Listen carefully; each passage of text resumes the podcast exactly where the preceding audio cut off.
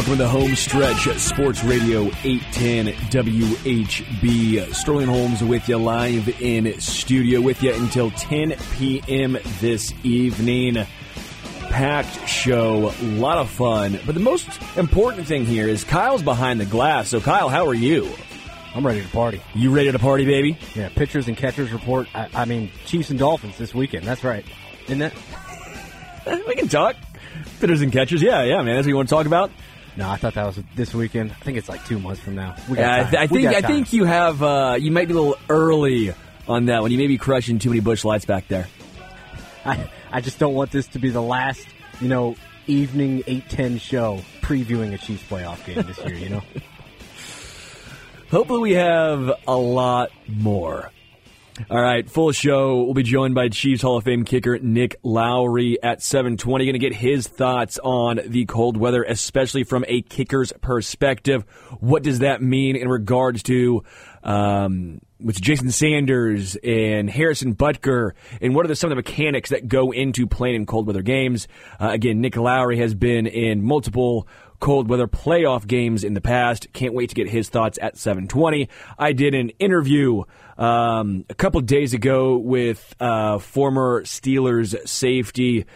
NFL Defensive Player of the Year, two-time Super Bowl champion Troy Polamalu. That'll play around 7:40.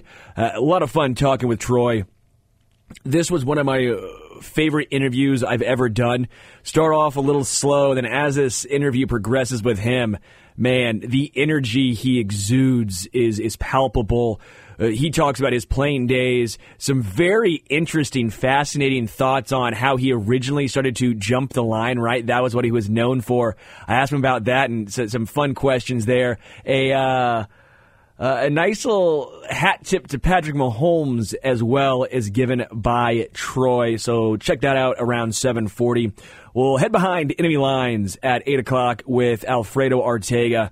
Um, he's a Dolphins guy, covers the Dolphins, really good guy. And uh, we'll talk with him at 8 o'clock, get his thoughts from the Dolphins' perspective. Ja'Marr Chase, Tee Higgins, I interviewed them yesterday morning. Uh, that'll play around 820. Uh, and yes, I did ask who do they think will win the Super Bowl, and Tee Higgins said anyone but the Chiefs. And then Ja'Marr came in. Anyone but the Chiefs. So I asked T about his free agency upcoming, what his plans are, what the emotions are. So check out that interview today right here on Sports Radio 810 at 820. And then Josh Brisco joins at 9. Mouthful. I'm already tired of talking and just doing the introduction of who's on today. It's already a lot. Um, I want to start here. I know weather's been the big talk- talking point. I'm sure people are sick and tired of hearing about the weather. I'm not going to talk about it too long with you guys right now. I, I just want to bring up a under talked about aspect of the weather, okay? I lived in Philly for three years. I lived there when they had a nor'easter, a little polar vortex on the northeast side of things, right? So it was freezing. It was negative degrees, negative five, negative 10. I, I don't remember because once you get into the negative five range, it doesn't really matter, man. It's hard to breathe. It's so, so, so when we say cold, you can deal with 30s, you can deal with 20s, you start getting down to the tens, you, you, it's frigid, right? But you get negative, which is again what the game is supposed to be like. You get into the negative 20 plus wind chill. I don't think people are talking about this, the conditioning aspect. Okay? Now, when I say conditioning, it's hard to breathe when it gets that low. And I'm not saying you're soft. I'm not saying, I know there's people saying, yeah, well, they're playing football, they're moving. I, I'm with you. But people aren't talking about the conditioning aspect of when it is that cold. It's hard to take a deep breath. It's hard to get the oxygen going through your body. It feels different. Again, I have been there. You feel out of breath. You get out of breath quickly. So my thought process is, who does this benefit? Who does this help? Let's just say, for example, uh, the Miami Dolphins, they typically roll with two wide receivers consistently at the Let, us just say, hypothetically, Jaylen Waddle is playing. He's trending towards playing. So you have Tyreek Hill, Jaylen Waddle, who play the majority, if not all, of the snaps at wide receiver. how does this weather affect their conditioning?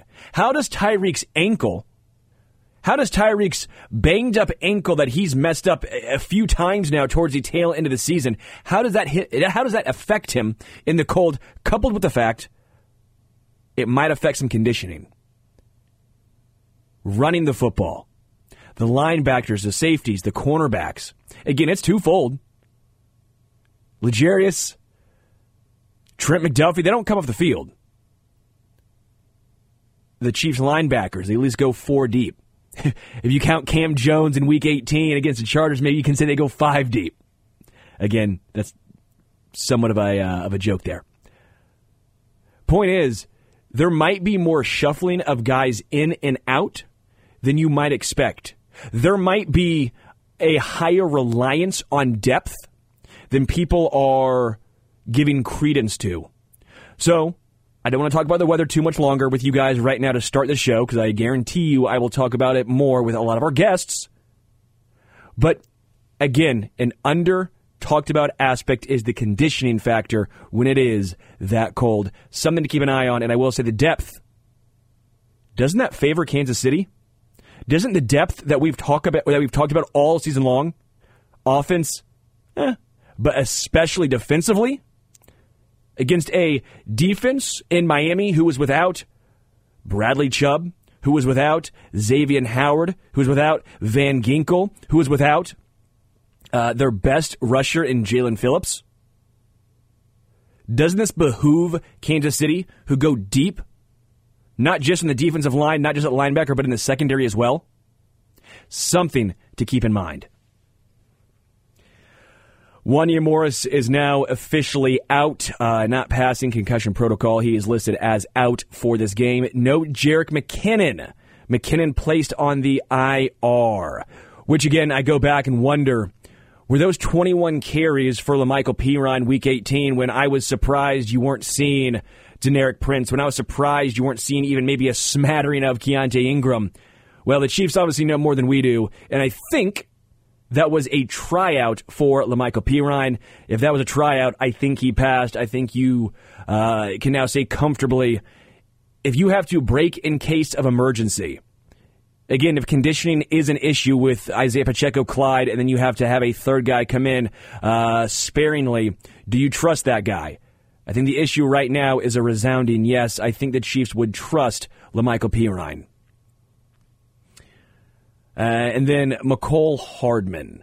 Mecole Hardman had a great game. Uh, played all 58 snaps to an extent. I think that was a tryout for Mecole. The one thing that gives me a little cause to pause. He looked great outside of one drop, right? The one drop, I'm okay. Quite frankly, he wanted to feel like a chief. He wanted to feel like a chief wide receiver. He wanted to drop that ball. I get it. He, he didn't want to show up his his wide receiver brethren. I understand. Yeah, he wanted to fit in. He wanted to fit in. I get it. it, it he wanted to be popular. Okay. That's fine. He also hasn't been playing a ton. He's been banged up a little bit, so a drop happens here and there. The one that gives me concern, though, the deep ball. When he gave up on the deep ball, whether that was a, a route that he was not aware of, whether he just gave up on the ball, but it wasn't just those two things. It was the fact that after it was picked off, the effort. That is something that it seems like the Chiefs and Andy Reid will not stand for. I know he played 100% of snaps in that game, but you're not getting Rashee Rice suited up just to go back in. I, I know he was out that game, so you're not putting MVS back in the game, who apparently the Chiefs think the world of. So the point remains, how much will we see Mecole Hardman? Because I thought he was very impressive, showed a very strong hands. Two catches specifically stood out to me. One was the slant. Uh, another one where he, he just showed off extremely strong hands, ripped the ball away, was not going to be uh, was not going to be denied. That to me was very impressive. Again, if it were me, I'm giving all the deep ball routes to Justin Watson. Anything else? Give me Mecole, MVS, sorry pal, pull up a seat. Grab some chips and nachos, some hand warmers, and one of those big ass uh, coats, which again, I want one of those coats so bad the players have. Like, why can't I find one? Why can't I find one of those big ass coats that seem like it house a family of four? Like that's bigger than my that's bigger than my master bedroom. Like those coats, you're telling me right now, uh, Donovan Smith's coat, that that big, uh, that keeps him warm in the wintertime, that ain't gonna engulf at least three people. You give me one of those, I'm going to the Chiefs game. You give me one of those, I'll, I'll sit top level. I'll sit like Jordan Love's mom up there. You give me one of those coats, I'll ride it out. Find me one. All right. One last thing that has got my uh, caught my ire, if you will. One thing that makes me livid, that irks me. Bleeping Peacock, man. It's not just that the Chiefs are playing on Peacock. I would feel the same way if this was a week three game against the Jets and the Giants. Okay. I hate the fact that a billion dollar corporation isn't making enough. Aren't they also, correct me if I'm wrong here, a non for profit? And yet they're going to try and squeeze every single dollar out of you. The NFL clearly is not making enough. They got to make another five ninety nine from folk going to Peacock on NBC. Right? Like, like that just irritates me, and not just for the money aspect. Because again, for me, it's principle. Like I, I, I hate when people are like, "Oh, you don't have five ninety nine. It's like, no, that's not the point. It's the principle behind it. Okay, it's the principle behind the fact that they are already squeezing every last cent out of you, and they still want more, more, more. It's the principle behind this move, and it doesn't stop there. Think about the older folks who might not be as technologically advanced. You don't have to be older. I'm not technologically advanced at all. If I didn't have my fiance, I'd be lost.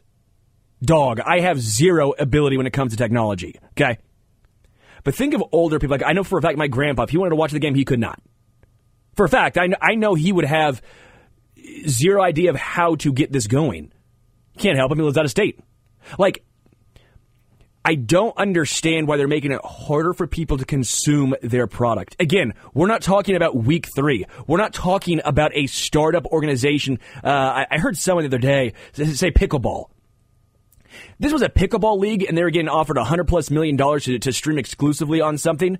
Well, yeah, they need that money. That's to keep them afloat, baby. NFL is already afloat.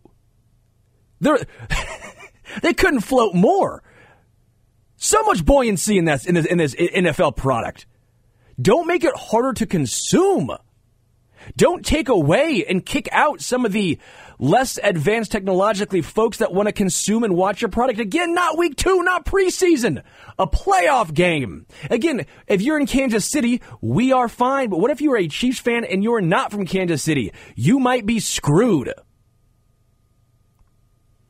Again, think of the people, the older people. Think of people in your life that might not have the ability. It might confuse them, might be too difficult. Their, their, t- their TV might not even have the ability. Think of that too. You have to have the TV right. with the ability. Yeah, not everybody has a smart TV with all the apps on with it. all the apps on. I'm saying right now, man, like I wish the NFL would think, and then you have to go to a bar and all that stuff. I get it. Oh no, pull my arm, make me go to a bar. I get it. But but still, it's a thought process. It is the principle. Very glad, to an extent, the the Peacock game for my sake. Again, this is selfish. Is the Chiefs game because I don't know if I'd I'd be forced to. I'd, I'd go to a bar before I do that. Same thing when Amazon Prime took over right. and they had the Amazon Prime games on Thursday. I would spend more money and go to a bar than download that and pay an extra five ninety nine, whatever it was a month. I'm not doing it. Yeah. I am proving a point. You might ask yourself, Sterling, you don't have Amazon Prime? No. Proving a point, baby. Sticking it to the man. What they have succeeded at is, I guess, getting groups of people together to watch it at somebody else's place, you know? I got Peacock. I paid the five ninety nine. Everybody come over to my house and watch. Which I'm sure is not what they want. Yeah. Like what It's doing? like pay per view. They don't want that either because pay per view they want as many people buying it as possible, yeah. not not having a party of seventy. Yeah. Yeah. So that's all I have to say. I'm irate. I'm livid. I'm irked. They have my ire. Yeah. Charles Omenihu was irked too. I don't know if you saw from his Twitter. I did not. Account. What, what uh, Charles O say? This is uh, this is a couple days ago uh, on the 9th. Uh, he said, "I saw the comments and want y'all to be able to watch us play. So I'm giving away 93 month Peacock memberships. That's awesome. Yeah. His number. Oh, good, good call. yeah, I, I, was about to say. I, I, hope he picked up on that, but if not, uh, his number is 90. All right, we'll go there. I wasn't planning on talking about Charles Omenihu, but before we go to break and bring on uh, Chiefs Hall of Fame kicker Nick Lowery, how good has Charles Omenihu been in this stretch run for Kansas City? How good has he been getting after the quarterback, especially when Chris Jones is getting double teamed? How good has Charles and Omenihu been in regards to getting his hands up and trying to affect the pass, even if he knows he is not going to get to the quarterback? His run defense uh, at times has been um, less than perfect, and he's going to have to step up big against a team like the Miami Dolphins who try and get horizontal on you very, very quickly. He's going to have to set the edge. But again, I have been very impressed with Charles Omenihu. When he, when he first got um, reactivated right after suspension, great first game, remember? First game back, he was a menace out there. And then he had a little cooling off period where you're sitting there going, man, I'm not seeing a lot from him. But then as the season progressed and as we're getting now into the playoffs, he is peaking at the right time. You see why all of the more analytical folks were so high. When you pulled some of those anonymous front office members in the NFL, they all said an underrated move was the Chiefs getting Charles Omenihu. And now you're seeing why. It's an added addition next to Chris Jones. You have uh, Mike Danna, who's been perpetually underrated. You have George Karlaftis, who again, this is why I like George Karlaftis before the Chiefs even signed him and drafted him, I should say. Because he's going to be an 8 to 12 sack guy year after year after year. Yeah, he's not going to be a, a high upside, realistically 16, 17, 18 sack guy, but you don't necessarily need him to, right? He is a great second option. He's a great, uh, dude who can stop the run. He's a guy who's going to have a motor. You can put in a plug and play a ton of snaps with Karlaftis, and he will be fairly above average productive, right? Karlaftis, 10 and a half sacks. That is what I expected. That's what you needed. That is what you, that's what he gave you. Okay? Love Karlaftis. But if you want a little higher upside guy, a little bit more athletically gifted, that's Charles Omenihu. Yeah. Which also, by the way, the bringing in of Charles Omenihu, the drafting of George Karlaftis allows you to try and take a shot on a, a, potential higher upside guy in FAU, right? Again, not saying Karlaftis doesn't have upside. He was drafted very young. He came from Greece, hasn't played football his entire life, right? Like, there's a lot of reason to believe there's, there's more left in the tank for him. But again, just body type wise, maybe not going to be a, a, a, Myles Garrett, a, a TJ Watt, a Joey Bosa. Okay? But in FAU, you, you're taking a shot on a more athletic guy. You're hoping you can reach the ceiling, less of a floor, more of a ceiling type of guy because you bring in Omenihu, because you signed and drafted Karlaftis, you can take a shot. Danna, Karlaftis, and Omenihu have been electric. But this game in particular is going to test them in ways they've not been tested yet, right? Obviously, they had Miami one time in, in Germany, but that was without De'Von Achane, a guy who was averaging 7.8 yards per carry. Setting the edge, especially in the cold, will be paramount in this game. We will take a break. Come back. We'll be joined by Chiefs Hall of Fame kicker Nick Lowery at the home stretch. Sports Radio 810 WHB.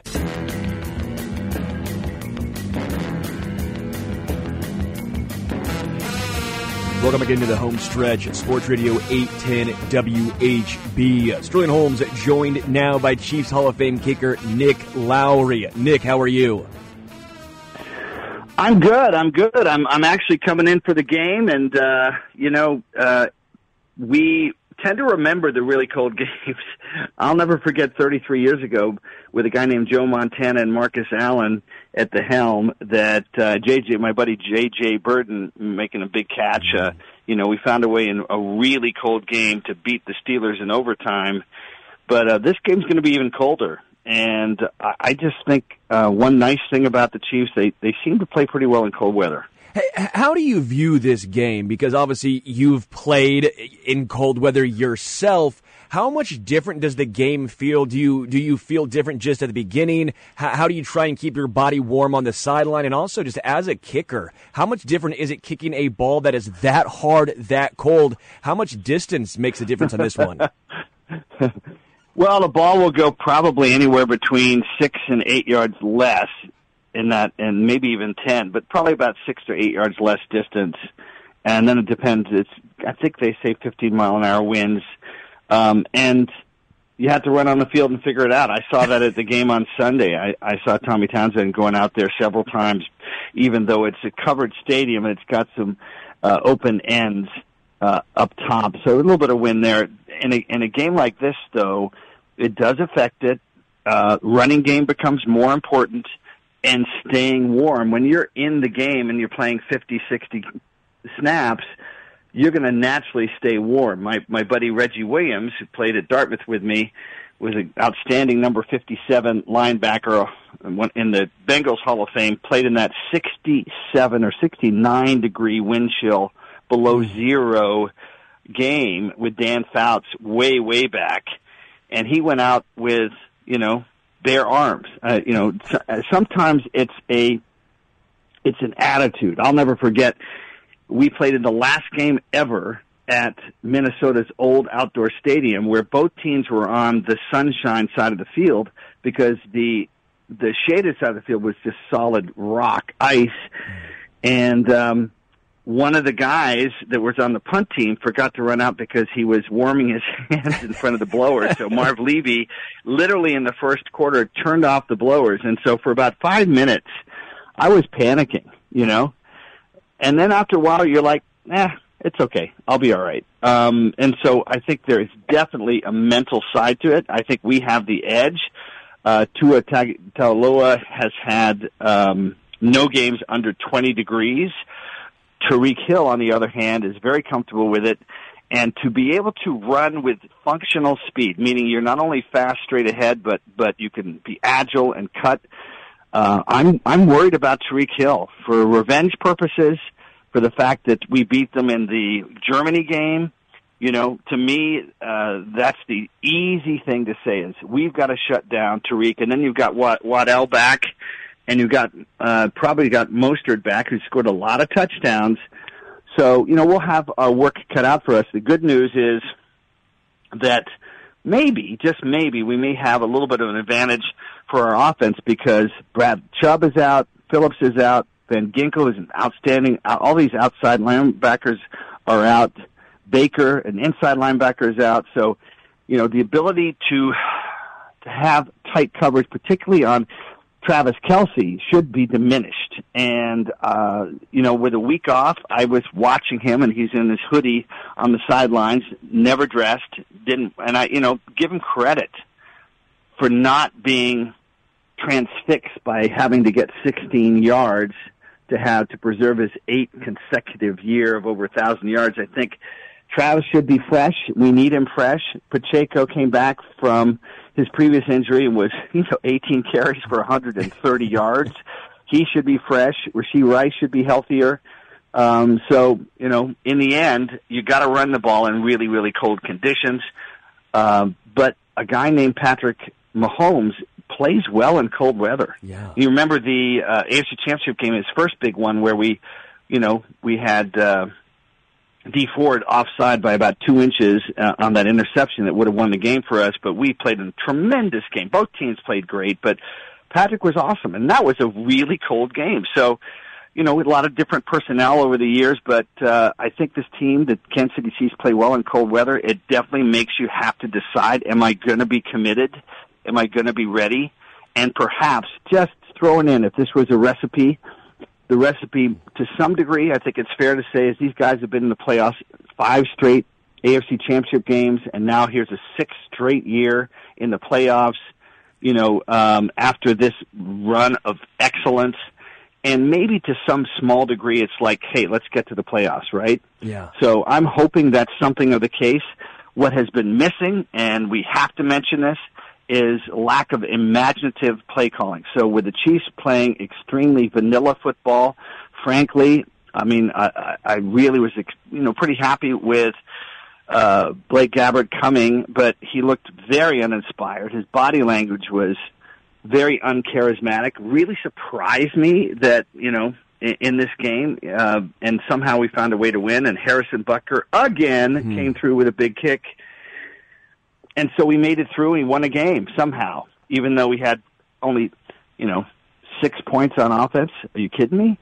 So um, with a week's rest, Andy Reid teams play really well after a bye week.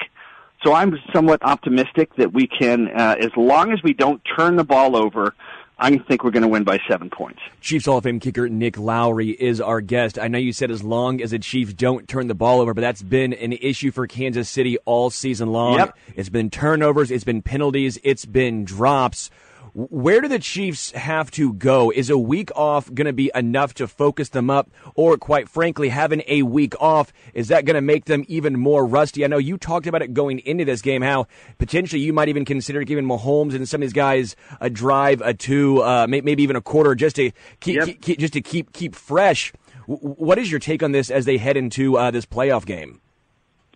Well, uh, you know, Rashee Rice probably needed a week just, you know, to be fresh in terms of uh, injury. But we've had an issue uh, all season long, starting with Kadarius Toney's, you know, first game, and the way, and of course Travis Kelce was not there, so it was more pressure in that opening game against Detroit with all those drops. But we really have not completely solved that. I'm hoping that Richie James and Rashee Rice um, are going to show something. Justin uh, Watson, but more, I think it's also the imaginative play calling to create those those mismatches as well, especially when you have a completely uh, depleted outside linebacker core with Miami. Uh, should help Travis in a big way. They're going to try to jam the hell out of him at the line of scrimmage, but he should be fresh. And I look for Travis to have to be have a Travis kind of game, at least one touchdown, close to 100 yards uh, receiving and creating that spark that has been missing for most of the last couple months. In regards to the Chiefs defense, obviously last time the Chiefs played the Dolphins in Germany, the Dolphins did not have De'Von Achane, their electric running back, who is averaging 7.8 yards per carry, which is just absolutely absurd. How do you think the Chiefs defense in totality handles a guy who's as explosive, as quick, as fast as De'Von Achane? Well, that's especially in cold weather. That is absolutely going to be a big challenge. It's going to be interesting because you know our offense should have a little bit of an advantage over uh, past weeks, and uh, you know our defense, which has been very good. Um, maybe with a little bit more rest, uh, they'll be more effective. But in the end, in incredibly cold weather, stopping the running game is everything. And by the way, their run defense was pretty good. They shut Derrick Henry down to I think 17 carries for 34 yards back about three weeks ago, so four weeks ago. So um, they can be pretty good, uh, but we have to. If we shut down their run, I just don't see Tua being uh, that effective. But I do see Tyreek being on a mission, and so we'll have to come up with something that's, uh, you know, a, a combination of what was successful in the Germany game, but a new look as well. It, and uh, we'll have to see. I, was going to ask you because obviously you played in multiple playoff games yourself. Uh, again, Chiefs Hall of Fame kicker Nick Lowery is our guest. H- how much of an advantage is it for a team like Kansas City who has been there? They've been to the pinnacle. They have won. How, and even as a kicker, for example, Harrison Butker, right? He's been to the playoffs. He's made some of the biggest kicks on the biggest stage. Knowing that you have done it before, does that give you a mental edge, or to an extent, is that slightly overblown?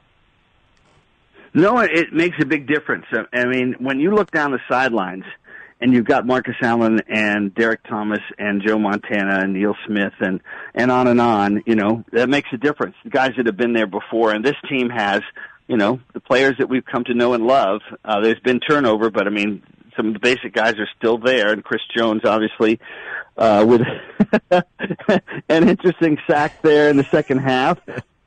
Um, you know, I, I think um, the experience does make a difference. Uh, you you tend to want to. I tell people, really, what it is is not being some superhuman version of yourself. It's returning to who you've always been. It's just being able to relax and play your game. You know, just when it's hard to explain it when you say it's just another game. It's not just another game, but you got to return to that and create mental mechanisms to just enjoy the game and stay in the flow and not think about you know the bigger picture, but more just what do I have to do the next you know one minute. How, how do you think Steve Spagnuolo is going to try and attack Tua Tagovailoa? Because Tua is obviously a solid quarterback, but he has to get the ball out quick. If he does not get the ball out quick, he's very prone to hanging onto the ball a long time, and he does not move great. how do you think Steve Spagnuolo will try and pressure Tua in this game?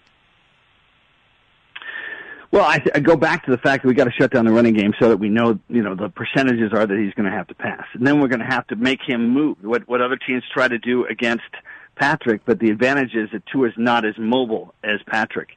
Uh, he can be very accurate. He threw for 4,600, the most, 4,624 passing yards, you know, the most in the NFL. Uh, but they're a different team on the road. Doesn't mean that, that they're going to be easy. Uh, but you got to keep him really unsure of where the rush is going to come from, and you have that rush on almost every play. Somebody coming from an unpredictable angle to make him have to think and hesitate a little bit longer. Chiefs Hall of Fame kicker Nick Lowery is our guest. As always, Nick Lowery is brought to you by El Bandido Yankee Tequila, the absolute best tequila out there. It is so smooth. Uh, it, it, during a game that's going to be potentially to negative 30 degree wind chills, maybe pregame, uh, what, what do you say, Nick? Crack open a little El Bandido Yankee Tequila, try and stay warm? I say, everyone, bring your hot chocolate and your El Bandido. Uh, I've tested it I did a lot of scientific testing. and a shot of El Bandido Yankee Blanc Blanco or Reposado in your hot chocolate will uh, you need two of the minimum of two of those uh, in the game, probably three now with with the weather. Uh, and those will insulate you and help you have the kind of attitude where you could probably run on the field and hit somebody too. and again, don't run on the field. Please do not run on the field, and for sure, don't hit someone. Uh, all right, Nick, it's time for the. You'll probably get hit. You'll probably get hit if you do. Time for the El Bandido Yankee Tequila Player of the Game. You've thrown a few names out there already. Who are you tabbing to have the biggest game for Kansas City against Miami? Uh, number one, Travis Kelce. He has to show up. He had 16 yards two weeks ago uh, and has looked run down. Uh, I'm looking for him to be the leader, to be the phenomenal first ballot Hall of Famer he is with his electricity, with his energy on the sidelines. And number two, absolutely, the hats on L'Jarius Sneed, who has shut down every single outstanding wide receiver in the NFL this year. Uh, we need him to have a superlative game and to take Tyreek out, you know, hold him to just, you know, manageable. Uh, I think we had a nice fumble recovery in that too, right? We stripped yeah. the ball and had a nice, uh, you know, really game turning play there. Uh, if we can, re- if we can turn the ball over, the biggest lack because the defense has been excellent, but has not been excellent at turning the ball over. Yeah. That's something we need to see. One interception, one fumble return will absolutely make all the difference. All right, score prediction time. I, I think I know which way you're trending, but I got to get it on record. Nick, score prediction Chiefs, Dolphins. Chiefs 20, Dolphins 14. Love it. You know what that means, everyone? That's a Chiefs victory, which means bust out the celebratory El Bandido Yankee tequila. Stop by your local Hy-Vee or wherever else local, incredible, or delicious Gomers. products are Stop sold. By Grand Falloon. Yeah, we got to celebrate. Let's start with celebration uh, that sort of uh, big attitude, you know, not the arrogance that we've already won the game. It's going to be a battle. Every game has been a battle this year. But maybe this is the awakening of the Chiefs we've always known. These are champions. These are still the reigning Super Bowl champions, and champions come through when it matters most. Champions come through when it matters most. Just like Nick Lowery, anytime you want to talk to him before a big Chiefs game, Nick, always a pleasure. Thank you, brother. Go Chiefs. Stay warm, bro. We'll take a break. Come back. Sports Radio 810 WHB.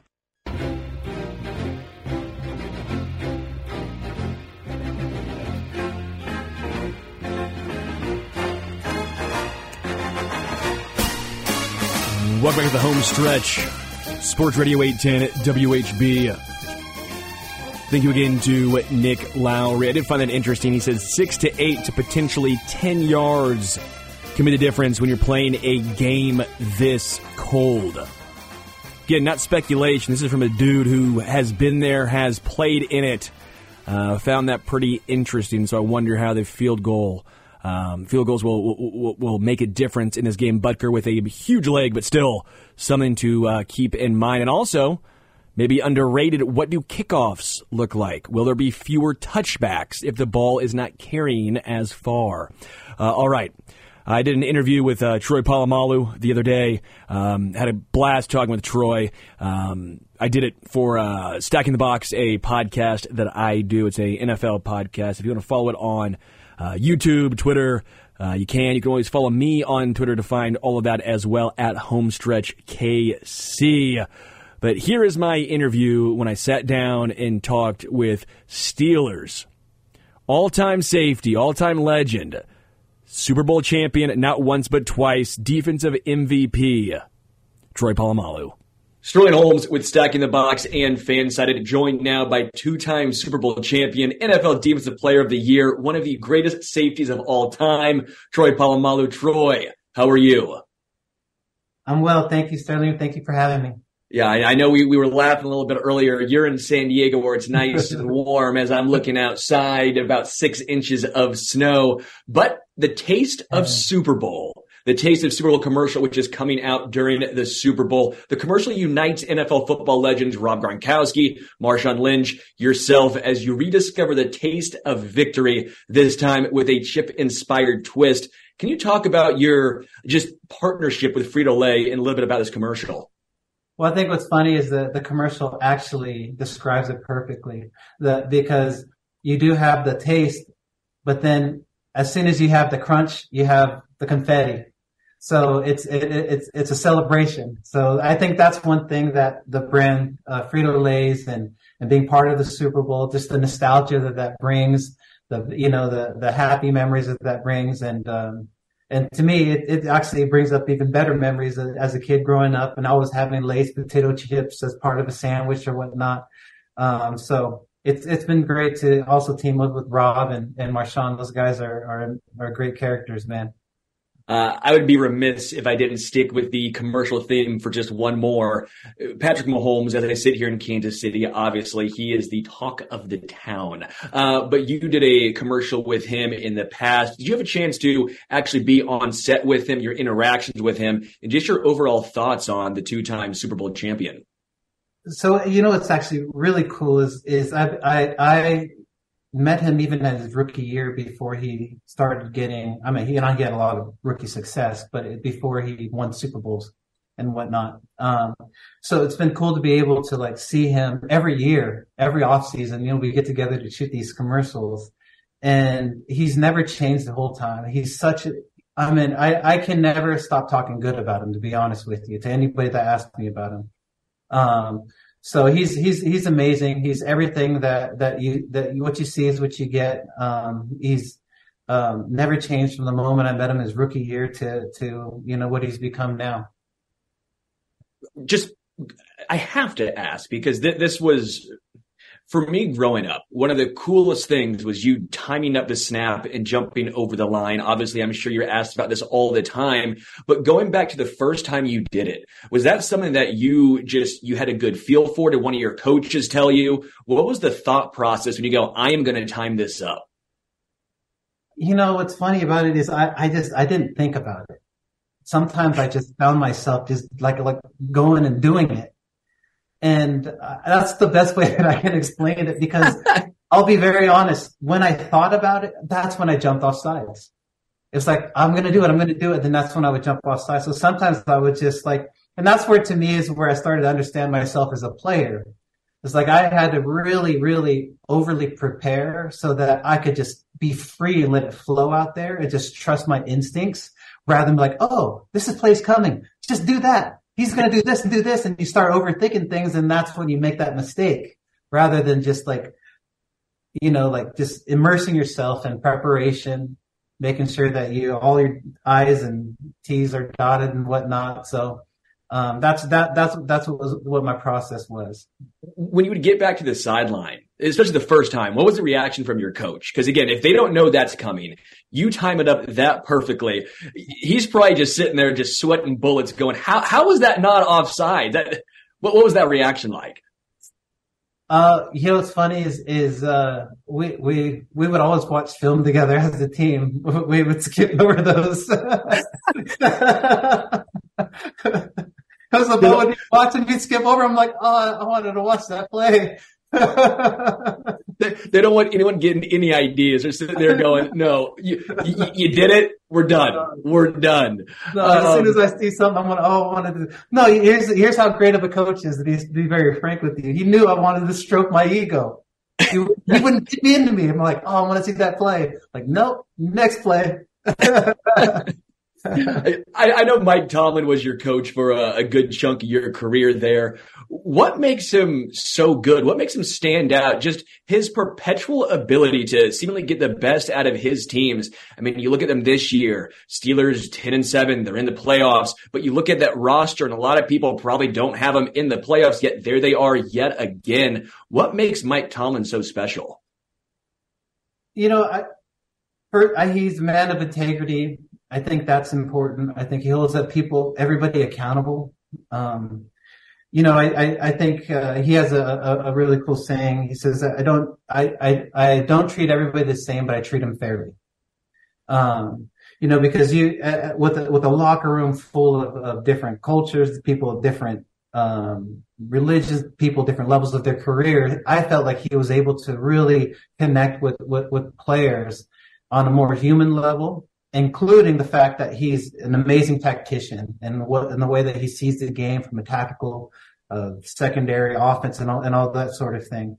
Um, so to me, he's just a, a really well-rounded individual, well-rounded coach that that's a, that's awesome. I mean, I've had him, I've had Bill Cowher, I've had Pete Carroll, had three hall of, two Hall of Fame coaches. He's no doubt um, just as good as as as the other two. Yeah, I mean, think of that. He's going to most likely end up in the Hall of Fame. Those three guys, not a bad group to have uh, helping lead your guys' teams. How much of a difference is it for guys who grow up in warm climates, typically play in warm climates, and then they're forced to play in the cold? For example, Dolphins traveling to Kansas City, it is going to be uh, probably in the negatives. Is it overblown that talk? For example, Tua Tagovailoa, right? Hawaii to Alabama and then now Miami, right? That's warm weather all across the board. You know, is there actually a massive difference there for those guys or is it kind of suck for everyone? So what's really funny is, um, I like I understand the mind frame of an athlete, but I'm a retired softy right now. I was in Columbus, Ohio last week, and I walk out of the airport, and I was like, "It's got to be 11 degrees out here." And, and my friend was like, no, uh, it's 39 degrees. And I was like, oh my gosh, like I couldn't believe, I could not believe that, like, you know, because that, to me, sometimes this is what makes like a Midwesterner like, ugh, you know, the grit. You gotta, gotta wake up. You gotta, you know, scrape, you know, the, your, your, your windshield off with your credit card and your driver's license and all this sort of stuff when I'm living in San Diego and I don't have to do that now. there's, a, there's, just a certain grit, you know, icing your driveway and these sort of things. So do I do, I'll, I'll, say this in Pittsburgh, I loved it. We wore it. I wanted it to be miserable. And just as a, as a defensive player, like the more miserable you can make it, to me, that's, that's where I felt that uh, we or as a defense thrived is the more miserable it was, the more it was better for the defense. Um, so I think it's to an advantage, but it depends on what kind of team you have. You know, if you're, if you are, are, you know, the greatest show on turf, you know what I mean? It's not to your advantage. So sure. um, what I have loved about, about Ben, including like Patrick is they're great bad weather quarterbacks. So as, it does not matter the conditions. So to me, that's what, that's what where, where you do worry about like, oh man, there's these guys coming from San Diego, coming from Miami, wherever these places. And there is a different lifestyle that's associated with, you know, waking up and it's 85 degrees. And I love it. Unfortunately, yeah. I love it. Very jealous. When you're talking about scraping off your car, I'm sitting here going, "Oh yeah, that's the, that's this morning." Um. I, I, want to stick with the Chiefs theme for just one more question, as far as the Chiefs side of things here, and uh, hopefully this is not bad blood by any means. But is it true that against the Chiefs, Larry Johnson pulled you down by the hair in order to tackle you, and then afterwards you put an insurance policy out on your hair? wow, that's incredible. That that's really incredible. Uh, yeah, that's so true. But the order of events and the story of how you put it together is completely false. okay,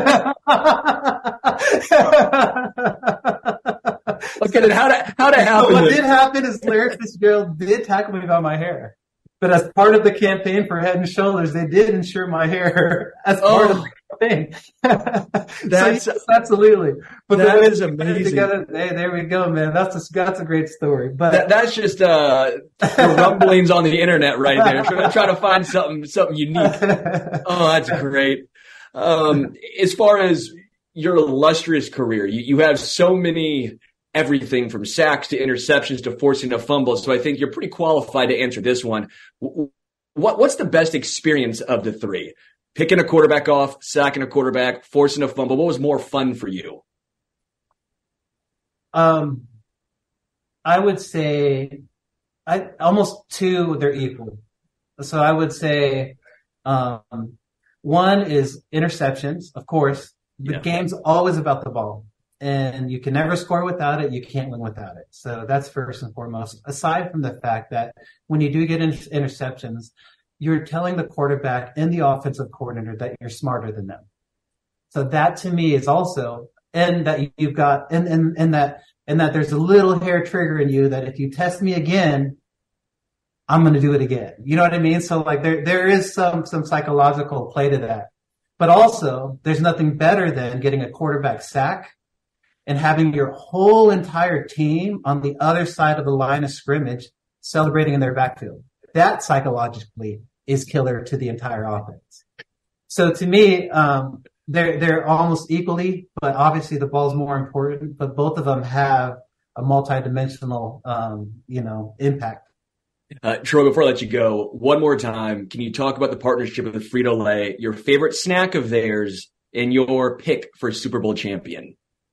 So my favorite, my favorite snacks, Cool Ranch Doritos. Be oh, yeah. surprised it's not everybody's favorite snack. I think it should be made into a steak seasoning sauce, put on seeds. You know, we put on shrimp.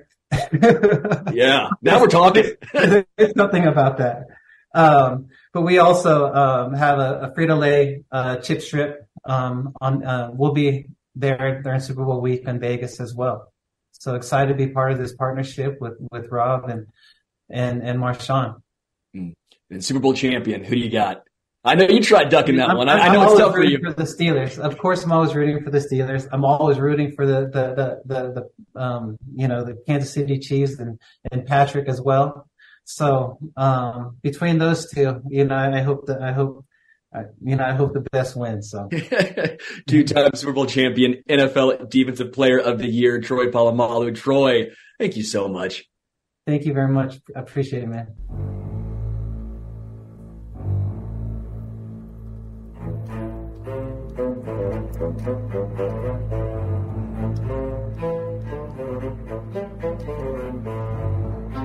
Welcome again to Sports Radio 810 WHB. Sterling Holmes joined now by Alfredo Arteaga from the Three Yards Per Carry podcast, covering the Dolphins on the Five Reasons Sports Network. Alfredo, how are you? I'm doing good. Uh, I hope you're doing good because the uh, the game this weekend is going to be cold, cold, cold. So if you're going, you might not be doing very well. But I'm really looking forward to this matchup between the Dolphins and the Chiefs in a game where they played once in Germany. You could not have different weather this upcoming weekend on Saturday. Uh, first question for you: Will Mike McDaniel rock a "I wish you were colder" shirt this time around?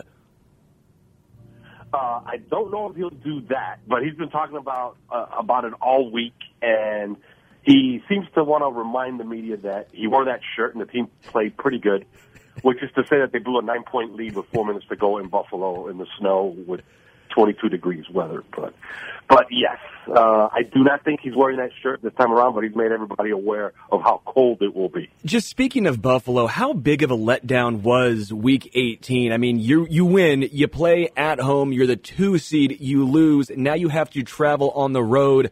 I mean, even back then, they probably didn't think it would be this cold. But what were the um, feelings surrounding the team after such a big letdown?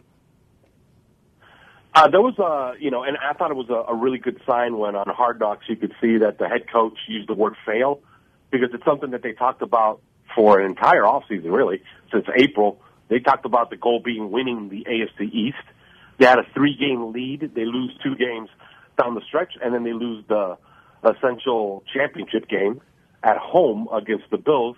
And it's the way that they lost it. Uh, coming into the game, you expected the defense to be weakened since they lost four edge rushers. Then they lose two more in that game. They didn't have a safety. They didn't have Xavier Howard. Jevon Holland only played a few snaps and then had to leave the game. And the one unit that stood up the entire game was the defense. They actually got three turnovers from Josh Allen, and the offense kind of failed down the stretch after having a very productive first half. So it's the way that they lost, but the feeling of like failure is is there, and they're acknowledging it. Like they realize what happened, and they're not they're not whistling past the graveyard. They know that they made a mistake. That that was a pretty big failure in their season. Well, well, in regards to all of the injuries, I mean, it looks like now they have the former Chiefs old folks home at outside linebacker with Emmanuel Ogbah. They signed Justin Houston. Obviously, uh, Van Ginkel is injured. Bradley Chubb is injured. Uh, they have Melvin Ingram now, and as well as obviously the big loss was Jaelan Phillips, but he's been gone for a while now. Just the injuries in general looks like Xavier Howard is going to be out, one of the best cornerbacks alongside Jalen Ramsey. What is the defense looking like as they head to Arrowhead, especially at the outside linebacker position?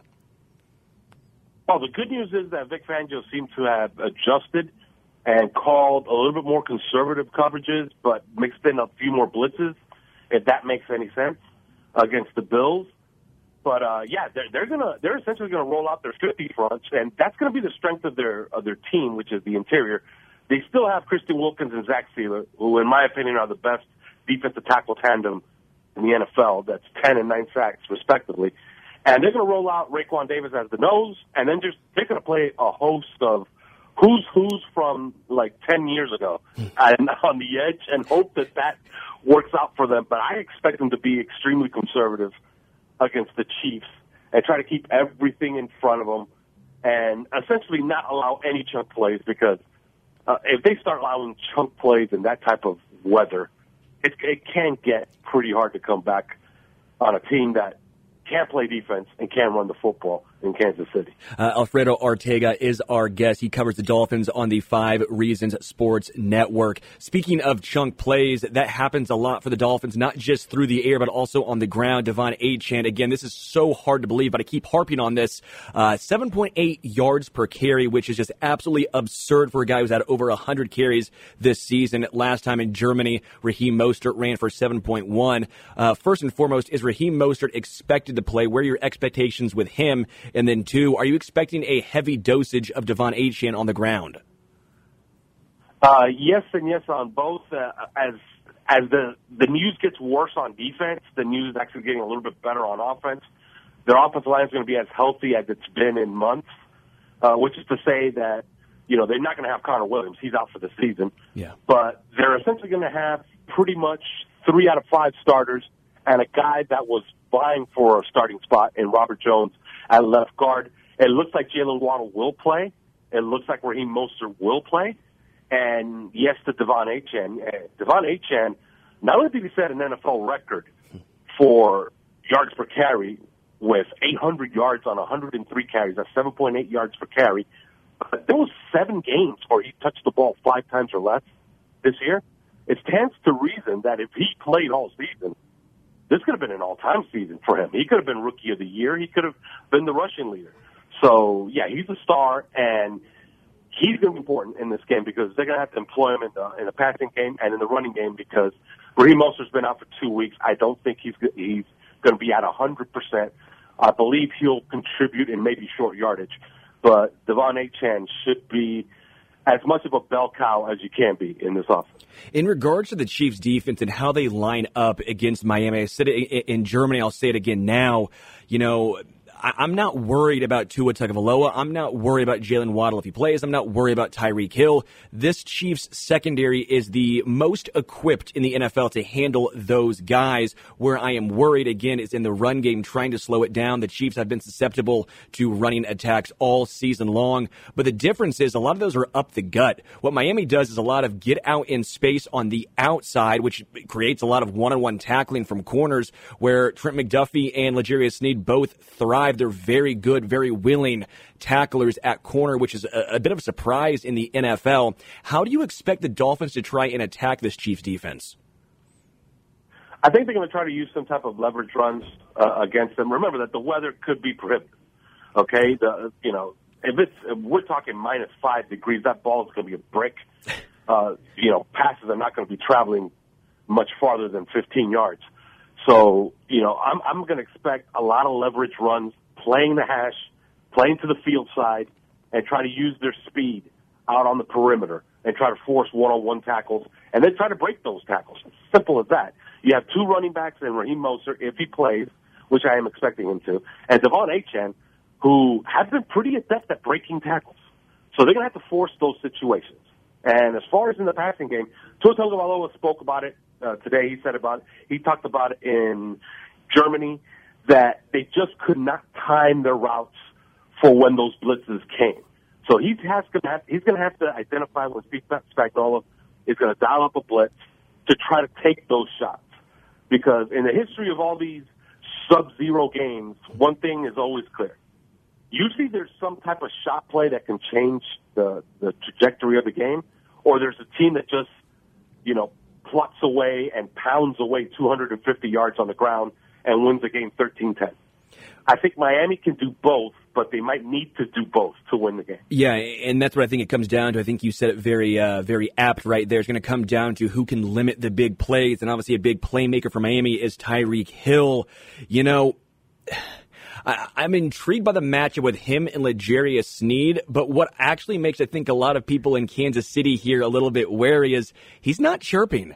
You know, the first time around, and ever since he was, frankly, he went to Miami, it's always chirping, almost trying to take a shot at Kansas City. You know, Ja'Marr Chase pre and post game seemingly taking a shot at Kansas City. Yet Tyreek Hill's been pretty calm from the Miami perspective. What does that look like for you guys? Are you liking the little uh, quiet confidence that seems to be permeating from Tyreek? Tyreek Hill?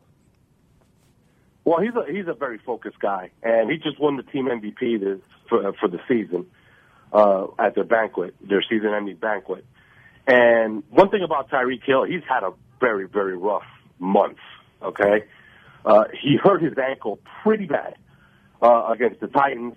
Then he re-aggravated it, had to sit out a game, then hurt his quad, then his house burns down yeah. last week. So so we're talking about a pretty bad month for him. Uh, he was okay against the Bills, but he was also hobbled. He was in and out of the lineup. Uh, he had a very, very productive season, one of the most productive seasons in his career, but he also played the, the fewest snaps he played since he was a rookie. So, you know, he's been relatively fresh. He's never going to say he's hurt. Yeah. Like, uh, he was approached today and he was asked in the locker room, how do you feel for this game? He says, oh, he's a 100%. But he doesn't seem a 100%. But it's it's it's a different type of Tyreek because he's he's been very very talkative, but he's had a very very rough rough month. Alfredo Arteaga, who covers the Dolphins on the Five Reasons Sports uh, Network, is our guest. As far as the weather, that's obviously the main storyline. We start with it, and I want to talk about you or talk with you about Tua Tagovailoa again. The thought process of how does he perform in cold weather? Obviously, Hawaii to Alabama to Miami. Uh, we, we, we talk about last year in the playoffs when uh, they had a chance to beat uh, the Buffalo Bills in Buffalo, 34-31, came up just short. I know everyone's talking about, hey, yeah, he played great, but but at the end of the day, that was still a loss. His record in cold weather games, not ideal. Is there something to that, or do you find it to be a little bit overrated? Uh, I believe it's a little bit overrated because in in that game uh, in Buffalo, not the playoff game, uh, the one before that, which was in 22 degree weather and in snow flurries, is a blizzard. Uh, Tua played actually great, and with a nine point lead late in that game, if you watched him play, he had no outcome really to say in that game. He completed a 30 yard pass on third and like 13 to drive them down to kick a field goal that they eventually missed, which that would have given them a 12 point lead. Josh Allen drives down for a touchdown. He drives them again, and they punt inside of the 50. So he's moving the ball. They just lose. That was always on on the defense. I don't think it's been on him. Uh, if there's always been a weather that he's had real challenges with is rain, which is mm. odd because we live in Miami. but he's actually been pretty lucky with that this year because rain has not really, we haven't really had a real rain game this year in Miami. But I don't think snow or, or cold affects him, but this is not normal cold. This is, this is minus five degrees. And uh, I've been in 30 degree weather. I've been in 22 degree weather. Uh, it's manageable you know? Yeah. Uh, minus five, this is going to be different. It's going to be an odd game to watch. Uh, I don't think we're going to get, at minus five degrees, I don't think we're going to get a Patrick Mahomes Tua Tagovailoa showcase. Mm. I think you're going to get a showcase of which defensive coordinator and which offensive coordinator can put together the right game plan to just end up with more points than the other team. Yeah, just very quickly, just I think you brought up a very good description there. You know, 22 degrees is manageable, negative five, it's a whole different story. I lived in Philly for three years, and when that nor'easter blew through, uh, it was negative five, and you walk outside, you take a breath it hurts. It feels different. So I do think there's going to be something to stamina. I wonder how much guys can actually uh, phys- physically handle this. How long can the receivers, the defensive players stay out there, and how the rotations end up looking like. Before I let you, before I let you go here, uh, as far as the X factors for Miami, who you tabbing to have a big game? Some people that Chiefs fans might take a look for. I think that uh, that Tua has has learned a bit from the absence of Jaylen Waddle uh, especially by targeting guys that are lesser than Jaylen Waddle. Mm. And I think he's going to be uh, pleasantly surprised to see Jaylen Waddle opposite of Tyreek Hill. There's a stat that's pretty interesting for the first two years. In regular season games, Miami played Jaylen Waddle and Tyreek Hill together at the same time, like 68% of the time. In the playoff game, they played them 89% of the time, mm. which means that they played them damn near the entire game. So he should have those two targets the entire game.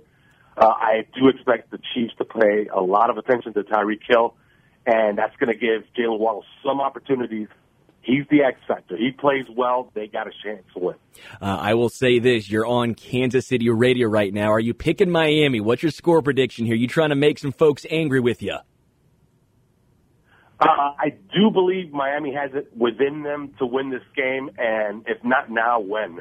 Uh, I think the, the the weather conditions actually favor Miami a little bit. It'll stifle that passing game, uh, especially that intermediate passing game for Pat Mahomes and and Travis Kelce. Uh, I like our defensive tackles against your run game, so I don't think it's going to be pretty. It's not going to be the most, you know, pleasing to the eye type of game, but something ugly where Miami ekes out something like a 20 to 19 win is something I expect. Uh, we both have it as a ugly game. The difference is I have the Chiefs winning an ugly game. But again, always appreciate you, Alfredo Arteaga from the Three Yards Per Carry podcast and covering the Dolphins on the Five Reasons Sports Network. Alfredo, really appreciate it. Thank you for having me. Uh, we'll take a break. Come back. Sports Radio 810 WHB.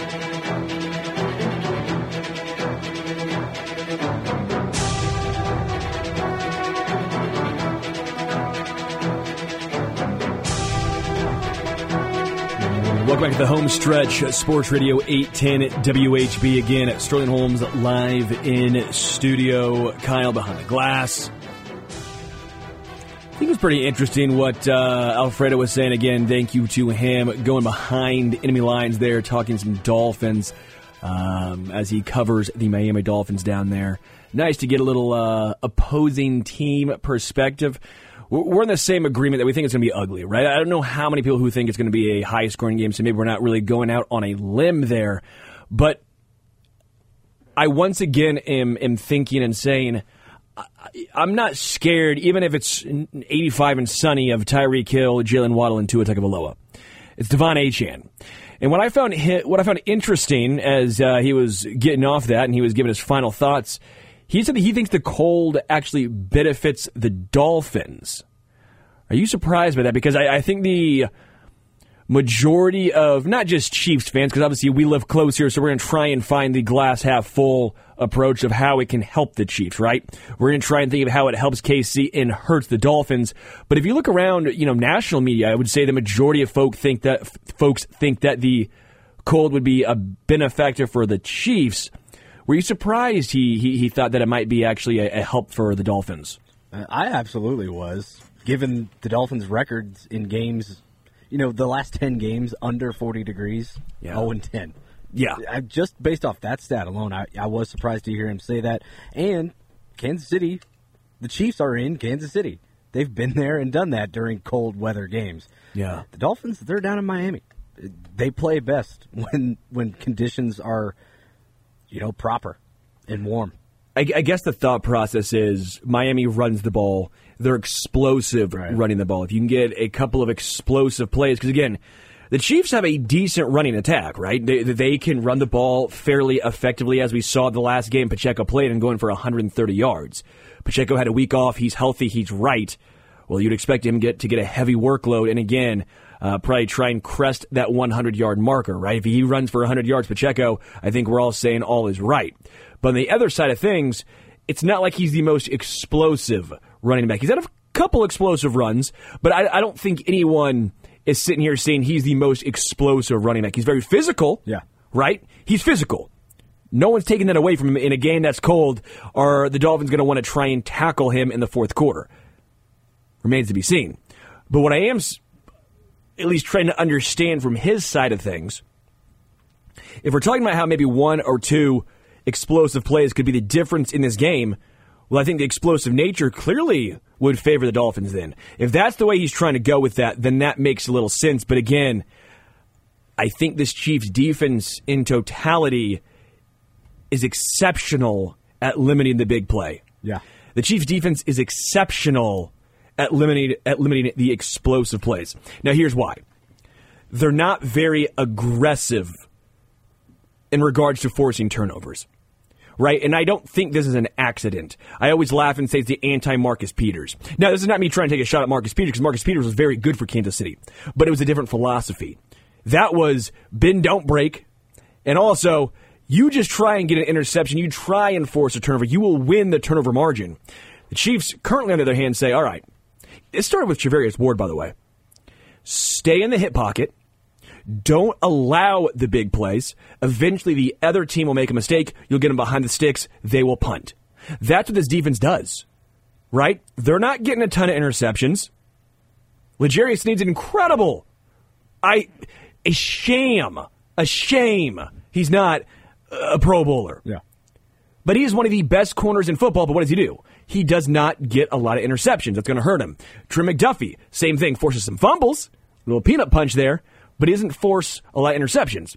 He's never had one in the NFL. But how often are they getting beat? How often do you see a guy running down the field for a 60 yard touchdown?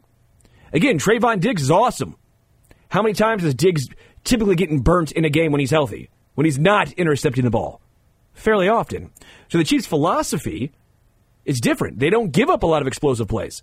And by the way, now talking about the run game here, sticking with the corners and the entire secondary for, for a moment here.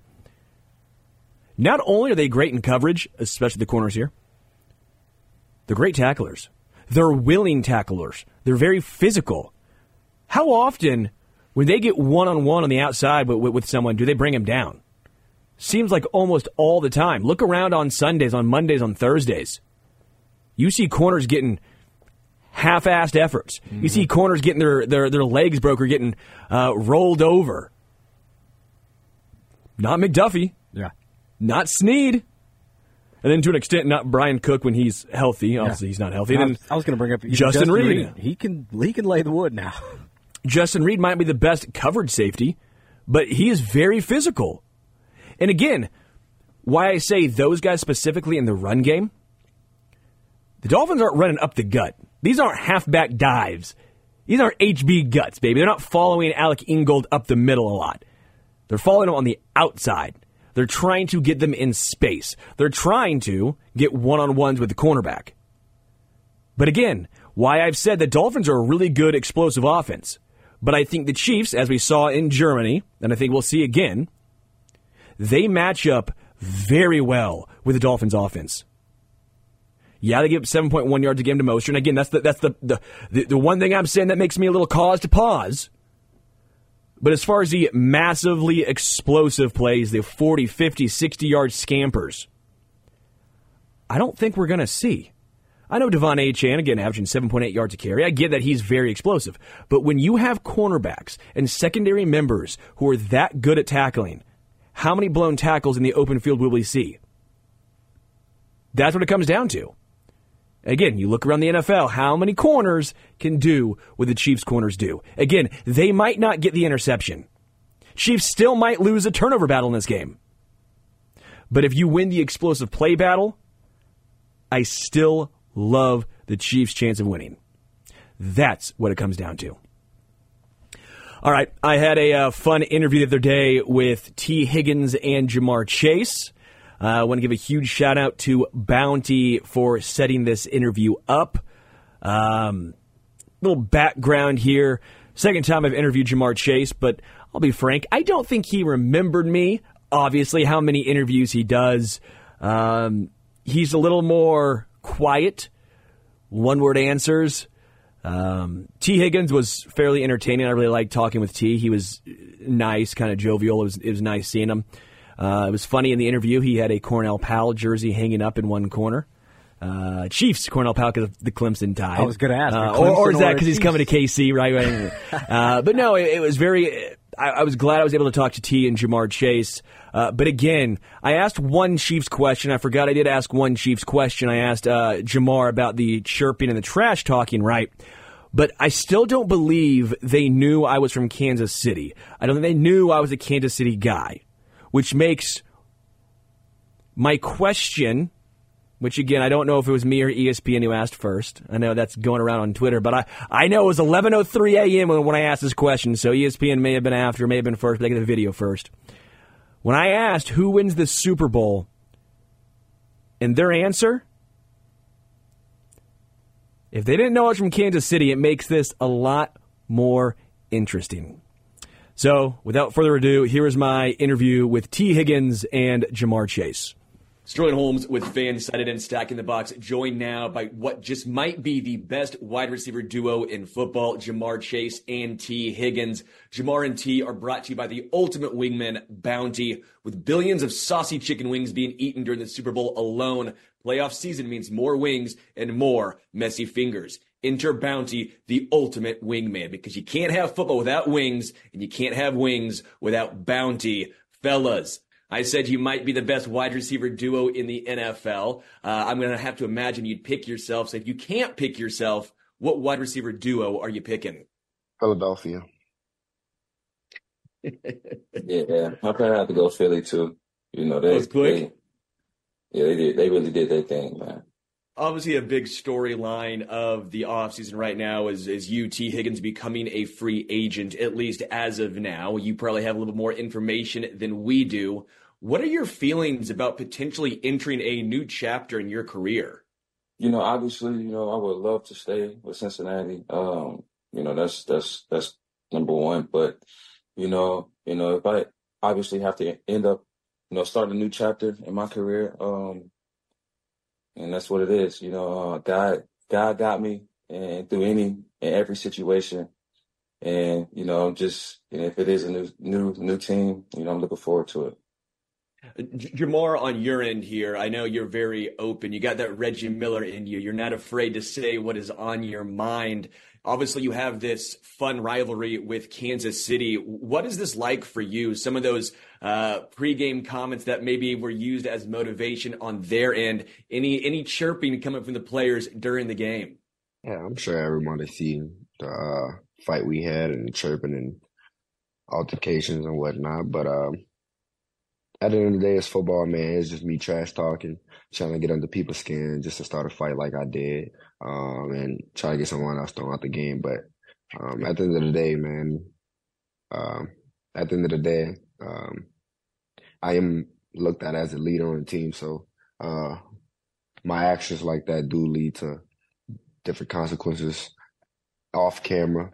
Um, but throughout the whole thing, man, it's just fun having opportunities to play against Kansas City. You know, they got a good defense, uh, good offense. Uh, you know, it's always best against best when we play. As far as the competitive nature between you two guys, specifically Tee and Ja'Marr, what is that like? You guys are both alphas. You're both wide receiver ones. I mean, you can get put on almost any team around the NFL and you would be the guy, yet here you are playing together. What's that competitive nature look like between you two? Man, we compete with everything, man. Whether it be you know, in a weight room, you know, uh, how many push-ups or, or, you know, at the little basketball goal, who can make how many shots the most, you know, uh, everything, man. It's just, we continue to push each other each in everything that we do, you know, and it just, you know, translates to the field. So who's winning on that uh, little basketball goal? You or Chase? This guy. yeah, he can it. uh, this season, we've seen the two Super Bowl teams from last year, the Chiefs and the Eagles. They've taken a pretty large step back, especially as the season's gone on. Uh, you guys, after you reached the AFC title game, and then all of a sudden you were able to next year, you know, go to the Super Bowl. What is the Super Bowl hangover like? How how real is that, and, and what do you have to do to try and get past that?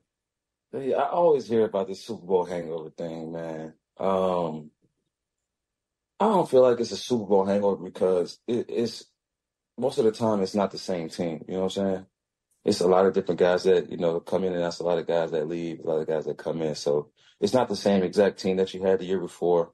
Um, but you know, it's just all about you know coming in, starting you know training camp, starting from day one, and and and getting everything down, and obviously leading up till you know the season, and then you got to dominate the season, you know, to get back to the Super Bowl, and you know sometimes a team might catch hot and and and they might knock you off in the playoffs. You never know.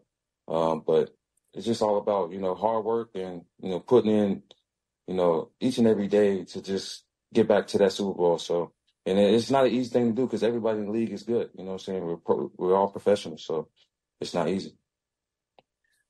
Ja'Marr, on your end here, I know earlier on in the season it, it, was a little struggle when Joe Burrow went down. Jake Browning's there. Tee Higgins, you had your own injuries teams were really focused on taking you out of the game plan. How were you able to put up the, the crazy numbers that you did? And something that I even noticed was, you know, offensively, they're, they're running you out of the backfield at times. They're lining you up back there, using you in some unique ways. What was this like for you? It's it's not bad actually, man. Just getting the opportunity to get moved around throughout the whole offense. Um, it's really just the biggest thing. Um, but me knowing what everyone has to do, even when I'm not there. Sometimes is is big in offense, just because I know I, I, might I may have to move around and be there sometimes. Um, but it was it was honestly one of the best things that could have happened this year. Just adversity wise, seeing that happen um, early in the season and not late in our season. Um, so I mean, we just got to start off faster next time, man, and just um, you know start off faster. When we get to the the back of the season, you know, we could have some fall off losses that um, we might play bad and, and you know might not mess us up. Uh, I, I, know Ja'Marr, you had your injuries last year, and Tee, you had some injuries this year. How hard is it for you that mindset? Obviously, you saw your quarterback go down early. You go down multiple times this season with just a couple of different injuries here. How hard was that for you? Just that mindset, trying to get right. Well, for me, it was it was it was tough because obviously the situation I was in you know, with this being my contract year and whatnot. Um, it was definitely it was it was more mentally challenging than physically. You know, obviously because like I said, it was my contract year, so you know, obviously I wanted to go out there and, and produce on the highest level possible. You know, do the best I can, and but obviously that wasn't wasn't a thing to you know I wasn't healthy all season, but every opportunity that I was given, you know, to go out there, every opportunity, that, every game that I was healthy and was able to play in, I obviously gave my all and you know tried to show that, tried to show my skills the best I could. So. Ja'Marr Chase and Tee Higgins, again brought to you by Bounty because you can't have football without wings and you can't have wings without Bounty. From now through February 12th, spend $10 on Bounty paper towels. Get $4 cash back via Ibotta. Thank you guys so much. And last question before I let you go who wins the Super Bowl? It's tough right now, man. It's tough. It's a tough, it's tough. I don't know. Anybody but Casey. hey, Ja'Marr, that you too? Anyone but Casey? Anybody but Casey. That's what I'm sticking with. uh, thank you guys so much for your time. Appreciate it. Thank, thank you. Yeah. Tee Higgins came in first this time. Anyone but the Chiefs. I thought it was pretty interesting. Um, I know they're a little shorter. Ja'Marr Chase, he's a little. Um, I get it, man. When you do a lot of interviews, a lot of stuff, might not be the most exciting. That very first question, he oh gave a God. great answer. He just went Philadelphia. yep, Philly. All right, cool. Appreciate it. Thanks. I was trying because I want to get to Tee Higgins and get the question in about his contract, obviously, but not, i don't want to start a conversation with two guys, Ja'Marr and Tee, and go, all right, let's just dive right in. Hey, Tee Higgins, what are your expectations for you becoming the highest, um, or should I say, the, the best free agent wide receiver on the market? I, I got to at least try and ease my way in. Uh, Ja'Marr did not want to have any of that, so I go, all right, fine. I will go directly into that one. Um, so, yeah, Tee Higgins becoming a free agent. And um, what I found a little interesting, he goes, obviously, I want to be a Bengal, but he goes, if I do, if it is a new team, I'm looking forward to it. This wasn't a case of what I've again. This is all reading between the between the lines here, of course. It wasn't strictly just Bengals talk. He did say it is what it is, but it sounds like he gave some thought to another team. You don't have to say I'm looking forward to it. Again, I'm reading between the lines here, but but when you look at the Bengals, you look at their contract situation, everything coming up. You know, Ja'Marr wants to get paid. We heard about that. Joe Burrow coming up. They already last year had to get rid of Vonn uh, Bell and Jessie Bates, two of their great safeties.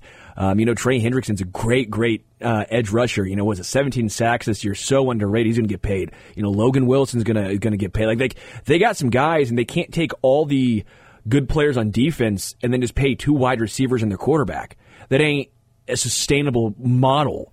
You know, Yeah. um, And they still they've got a lot of money on offensive line now too. with Orlando Brown Jr. And I think they still need to be upgrading. And they still need to be upgrading. They a very good point. I mean, so you know,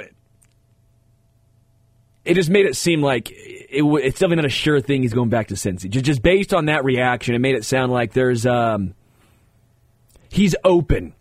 Yeah, He's open and maybe a little excited about becoming free agent. Yeah. that was kind of interesting. yeah. The way he talked about his contract year, you can tell he understands the business. Understands the business. Yeah, it, it- everything's not going to be all sunshine and rainbows. You're not going to be able to keep every star everywhere. I mean, look at the Chiefs and with Tyreek Hill. But I You know? did find it funny that he was the one at the very end. Anyone but the Chiefs. Yeah. I, I- I will say it's tough to tell because that was audio only. It was a, a Zoom. Um, Tee Higgins was laughing the whole time. Tee was smiling, kind of. He said, "You know, anyone with the Chiefs." There's kind of like a, a joke.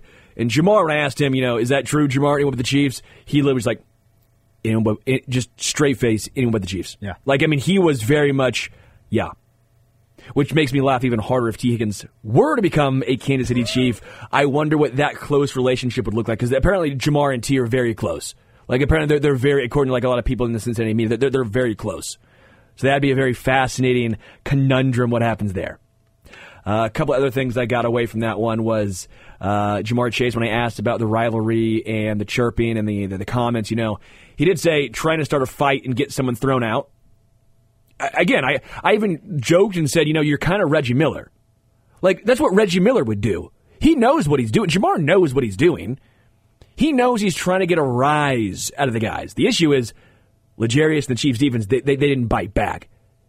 He Ja'Marr says I was trying to get under their skin. Chiefs didn't let him. Uh, I thought it was interesting when he said, but maybe, I don't know, I am a leader, so I do have some off camera consequences. That was interesting because we always wonder how the team operates and, and understands what Ja'Marr does when it comes to the chirping with Kansas City. So hearing him, Ja'Marr himself, say off camera consequences, I thought was uh, was intriguing. And then uh, finally, he finally gave the Chiefs a little bit of love out there. Again, it was sparingly, but what did he say? At the very end of that, he goes, But I do like playing Kansas City. It's the best versus the best. It's a good rivalry. And then he finally said, They got a good defense over there in KC. There it is. Finally, That right? was the line. Pulling teeth. All that, yeah. But no, I, I, I do appreciate them taking the time to do that. Uh, Ja'Marr and Tee, very nice of, of Bounty for setting that up as well. Again, it, it's nice to get a little bit of a human interaction with guys who are clearly on, again, as they both said, the rivals of the Chiefs. It's so easy to just again, they are the villains, yeah, in comparison, but it's still nice to go behind enemy lines and get their thoughts on it. And again, you get a couple of, hey, they are a good team. They do have a good defense, a little bit of respect before they, they both dive into anyone but the Chiefs. And again, I will say, I like that. I'm not going to lie. Like, I don't like the Bengals, But I like the fact that there's legit rivals in teams that dislike each other. How much more fun is it for Kansas City, for for the fans here, for everyone? When the Chiefs beat the Bengals, what do you do? You're stoked. There's a little bit of extra oomph. You're like, hell yeah. When they beat the even the Broncos at this point, it's still good. You're like, yeah, you beat the Broncos, but are you really that excited? Yeah. Chargers, you don't care about really at all. Raiders, uh, yeah, still it's the, it's the Raiders, right? It's the Raiders. It's so great to be the Raiders, but doesn't have the same right now because of the current success the Chiefs have had and the lack thereof from the other teams in the AFC West. Right. So There's with the no threat. Bengals, the Bengals are a huge threat. you're going back and forth. Iron sharpens iron, and you do have the actual anger. It seems like between the two teams. Yeah, there's some mutual respect. Obviously, you hear that, that you know Travis Kelce and a lot of Chiefs players talking about you know Joe Burrow. The, just a lot of great stuff, right? But didn't you like when you were growing up watching the Sacramento Kings and the Lakers go at it in basketball? And the actual seemingly anger between some of those two teams. What about the Knicks and the and the uh, the Pacers? Right? Wasn't that great to watch? Wasn't that fun? And sometimes you see now, like, that's why I love Giannis so much. Why I like a lot of times Luka Doncic so much. That's why I love Kobe so much. Allen Iverson. Didn't you like when those guys were playing? They weren't buddy buddy with everyone. Yeah. Right? Because I feel like a lot of times where it's like we hate when guys are buddy buddy. But then when a, a player on another team takes a shot at a chief, we get so defensive. At some point, I'm, I'm part of me is like, okay, yeah, I get it. But also, don't we like this? Yeah, don't don't we want them to rile up our guys? I, I kind of want Tyreek Hill to start chirping more at the Chiefs right now. Why is he so quiet? Yeah. Why is Tyreek so quiet? I know he said one thing about how they're not returning his texts. Maybe they're too big for him now in, in regards to Mahomes and Kelce. But part of me is like, come on. Come on, Tyreek, start chirping. I want to see the Chiefs and, and, and Tyreek and maybe the Dolphins get another little, um, little something extra heading into the game. Yeah, no, that makes perfect sense because, you know, as a fan, when you're watching them and you know these guys, like in particular, Le- L'Jarius Sneed and Ja'Marr Chase, you know that game, that route, you know, that, that coverage snap, that means a little bit extra to those particular guys right there. Yeah. Because they want to beat that guy. They want to beat that guy now. You think L'Jarius is a little more pumped up going up against Ja'Marr Chase than going up against, um, let's just even say like Tyler Boyd or um, let's go ahead and say uh, Jakobi Meyers or um, Quentin Johnston. Quentin Johnston. Yeah, rivalries are fun, and it's nice that uh, we got a little behind enemy lines. Not just with Dolphins um, media today, but also with a couple of uh, Bengals players. So shout out Bounty, thank you. Uh, we will take a break. Come back. More home stretch right here. Sports Radio 810 WHB.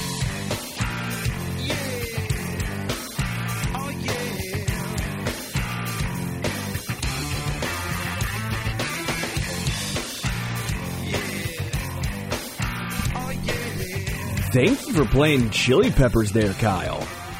Favorite band? Suck My Kiss. Great song. Very clean, family friendly song, too. Chili Peppers known for being very fam- family friendly. Love socks, too, huh? I'm seeing them in uh, July. See them in July. My fiance surprised me. That's my favorite band. As a heads up, as you, um, if you listen to me, you probably could have guessed by my intro, "Higher Ground" by Chili Peppers, and my outro on ESPN Kansas City. I thought it was Kiss that was your favorite. I like Kiss a lot, yeah, but no, it's Chili Peppers. Oh, all right. Uh, my outro is uh, "This Velvet Glove" off of Californication. Uh, but yeah, I'm seeing them in Indiana, so very, very excited. I've seen them a couple times. Uh, seen them twice in Philly, once in St. Louis, and uh, now I'll see them in Indiana. Some really cool outdoor music venues. So I'm very excited for that. But I don't think you guys care about that. So we're going to go back to talking Chiefs. A couple of interesting notes here. Two Kansas City Chiefs rookies make the PFF All Rookie Team. You want to take a little guess on who they are? Well, give me Rashee Rice. Yes. Ding, ding, ding. Now the second one, I know. Interesting, huh? I ha- I have no idea. Give me offense or defense. Give me a hint. Offense. Wanya Morris? Yes. Juan Wanya Morris. Okay. Now here's why. We'll start with we'll start with uh, Rashee Rice first because uh, this is the easier one, obviously. So Rashee Rice makes it, and the quotes from PFF. It took a while for the Chiefs to feature Rice, but he excelled when given the opportunity. Rice's 85.1 PFF receiving grade is tied with Puka Nacua for 12th best in the NFL. Uh, they go on to say Rice excels with the ball in his hands. His 8.3 yards after catch per reception ranks second among qualified receivers behind Deebo Samuel. As a result, Rice carries a 2.39 yards per route run figure that is 10th best in the league. That level of efficiency with Patrick Mahomes throwing to him could put him in line for a huge 2024, end quote. Yeah. Think if he played the amount of snaps second half, or should I even say the last quarter of the season compared to the entire season. We were all clamoring for him to get an opportunity early on. And again, maybe he was not ready. Maybe this was best for his trajectory of his career. I get all that stuff but he could have put up some insane numbers. Rashee Rice, again, you look at what he's doing, it's not just he is the best option on a horrible wide receiving core. He is the best option because he's a damn good option. Again, all those numbers. PFF grade, 12th. Again, PFF, again, I always say take with a grain of salt, okay? It's not the end all be all, but I think they can be a good jumping off point. When you're tied with Puka Nacua, Hell yeah. Nacua's been incredible this season. Fifth round rookie. Um, good for him. Good for the Rams. They found a way to get it done with, with drafting him in the fifth round. But again, the 8.3 yards after catch, only behind Deebo. 2.39 yards per route run, 10th best in the league. That's efficiency. That's explosiveness. And by the way, we're finally starting to see him get involved catching deep balls. Rashee Rice in 2024 is going to be a problem. By the way, where do you think Rashee Rice was drafted? Obviously, we know where he was drafted. I mean, how many receivers were taken in front of him? Uh, about six or seven, I believe. It was six. Six? Mm. So he was the seventh receiver taken. And on the PFF wide receiver list, there are only three receivers.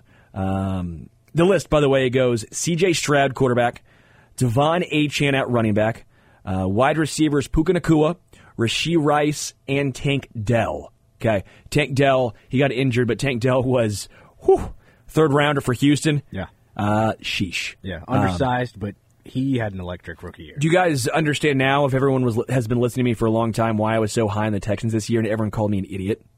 Look at the Texans now. Come on now. I was so high on the Texans. Not this high as what they're doing right now, but I was higher than being around 500 because of I love CJ Stroud. I like the draft class. I love the drafting up of Will Anderson. I liked um, the offensive line of bringing Laremy Tunsil back, giving him that large contract. And oh, by the way, I love the signing of Dalton Schultz. I did not expect, though, Tank Dell and Nico Collins to be this good. Nico Collins also a third rounder. Yeah. And with a rookie head coach, too. Uh, DeMeco Ryan. I mean, the Texans are. If you're a Texans fan, whew, you got to be excited, man. Over the moon. Have to be excited. Uh, tight end was Sam Laporta. Left tackle Wanya Morris. Uh, only two rookies played at least 150 snaps at left tackle this season. Wanya Morris and Jalen Duncan. Uh, so between those two, Morris graded a lot higher. But again, uh, Wanya Morris is not graded out very well uh, on PFF. Overall, it's a 54.6, which has been surprising to me because when you've watched Wanya Morris play, he's been very up and down, right? But they have him ranked very high in pass protection. And when I watch the games, I feel like Wanya Morris has, quite frankly, been better in run blocking. I don't know if you've noticed, but when Isaiah Pacheco runs to the left, when Clyde Edwards-Helaire runs to the left, it feels like there's bigger holes. It feels like there's uh, larger runs. And again, maybe I'm wrong here, but this is where I think PFF has,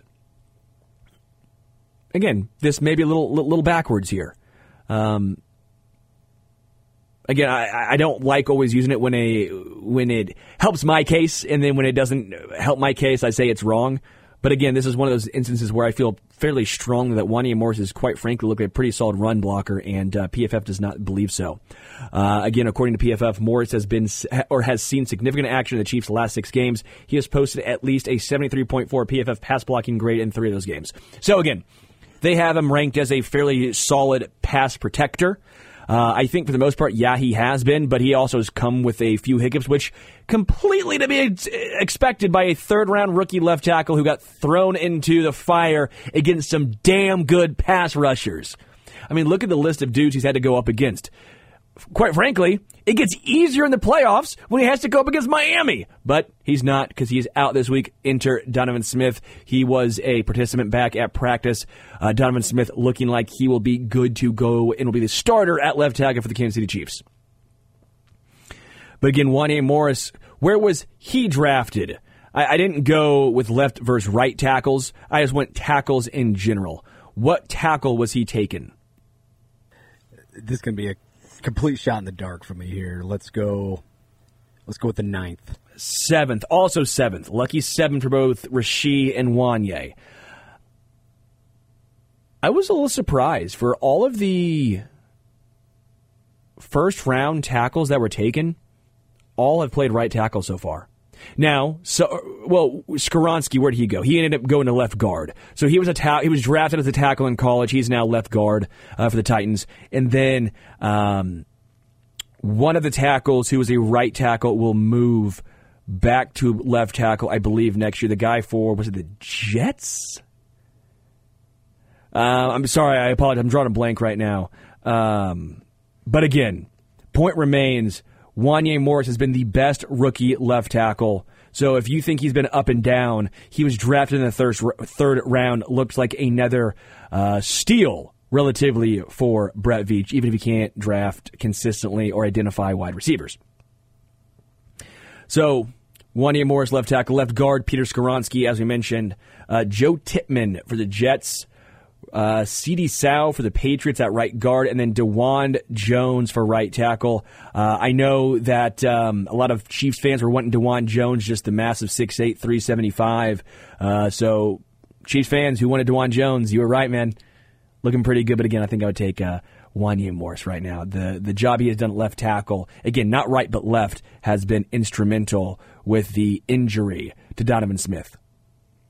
Because do you trust Jawaan Taylor moving over to left with his struggles at right? Not at this point in the season. Absolutely do, not. Do, do you str- do, do, you trust Jawaan Taylor, who um, has already had a plethora of penalties, to now have to try and do something different?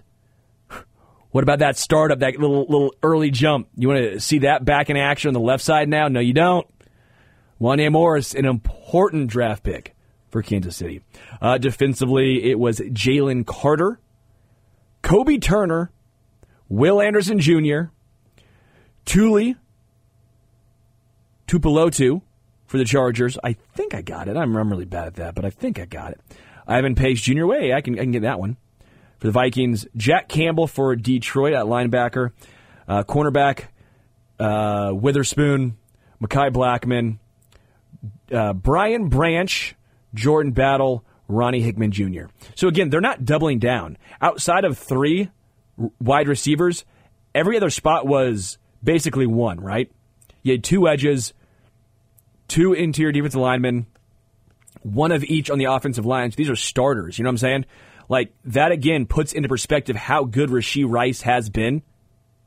Also goes to show, aren't you glad the Chiefs didn't get Jordan Addison or Quentin Johnston or uh, JSN instead? Like, doesn't that, to an extent, squelch or calm some nerves in regards to Rashee Rice second, Wanya Morris third, and the jury is still out on a underutilized and maybe just raw first rounder in FAU? Shouldn't that calm your nerves just at least a little bit here? Yeah. I mean, because what, what, what did people want? Because then at that point you're drafting Rashee Rice, who's been one of the best rookies in the first round. You weren't drafting Puka Nacua in the first.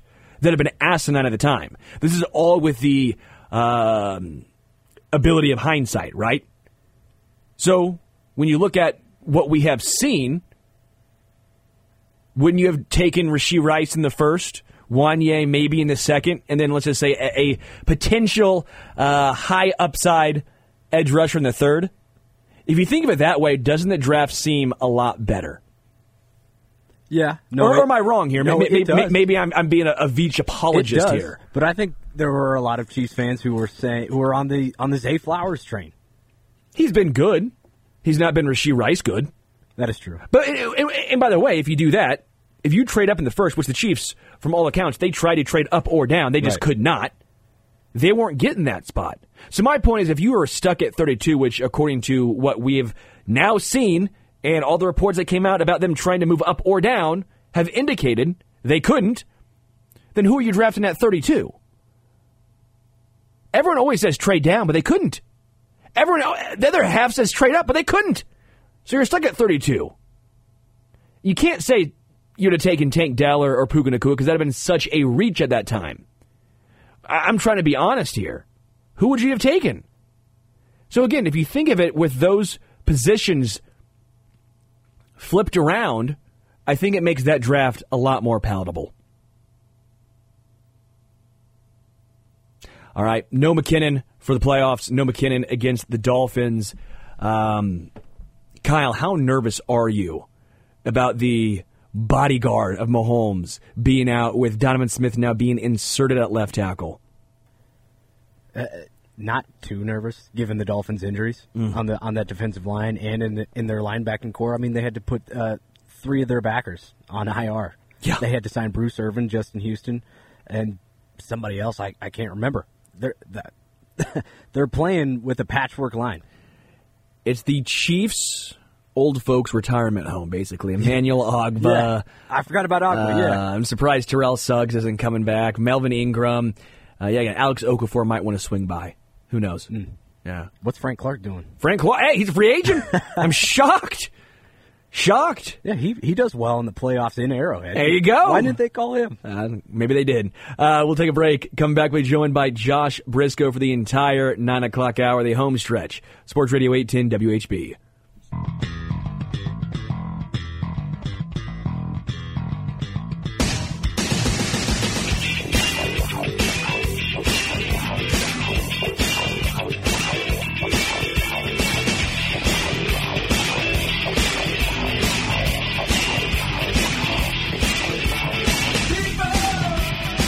Brisco, Brisco, Brisco. I just sit here and point at you to remind you that it's your turn to talk, bud. I, I let it breathe. You let it breathe a lot. We got Yeah. stuff to talk about, man. We got places to go, people to see, stuff to do. Biggest thing, Quinn Ewers, Ewers, Well said. Skewers, uh, returning as the quarterback for the Longhorns next year, right? That's the biggest thing to talk about. Hook 'em. It just, it just means more. Horns down. Can you wait for when Bill Belichick and Nick Saban just switch jobs? I think that's what should happen. We talked about this in the zone today. I feel like they should switch jobs. Um, we thought maybe you know if Dan Lanning needed to move, and Pete Carroll could just go to Oregon. Um, Oh like my gosh, Pete needs to go back to college, right? I mean, if he still wants to coach, he should go back to college. How the heck? And now I know it's just now, but but how the heck does Pete Carroll basically sound like he's getting canned, but stays on as a special advisor? I guess that means there's a good relationship there. But A good relationship and money, I would guess, are two things that he's continuing to get. but when you say like two days ago that you plan on being the head coach, and then Yeah. and then two days later you're like, oh, oh, I'm actually going to be a special advisor. I mean, he said that he competed to keep the head coach job, um, and in part, you know, for the rest of his coaching staff, which is also, I think, a fair point. The head coach gets fired. You assume that a whole lot of, especially a head coach who's been there for as long as he has, Yeah. you assume a whole lot of people are losing their jobs. I I don't know how much the, the Seahawks will change overall.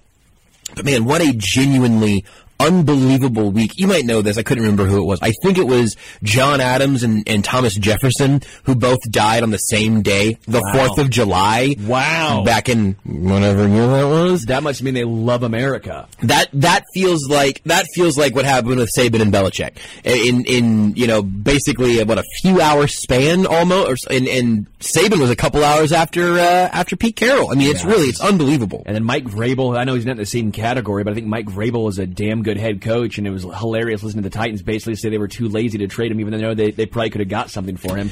Which that's how you want your, your NFL organization run is. That part's you know, it seems like a lot of work. I when when um, Robert Kraft said, "Hey, we went through this with Brady, we went through this with Belichick. We felt like they had given so much to the organization that they deserved to choose where they go next." That makes sense. Yeah. Because you know what you're doing? You are saying thank you for the six Lombardi trophies while you two were here together.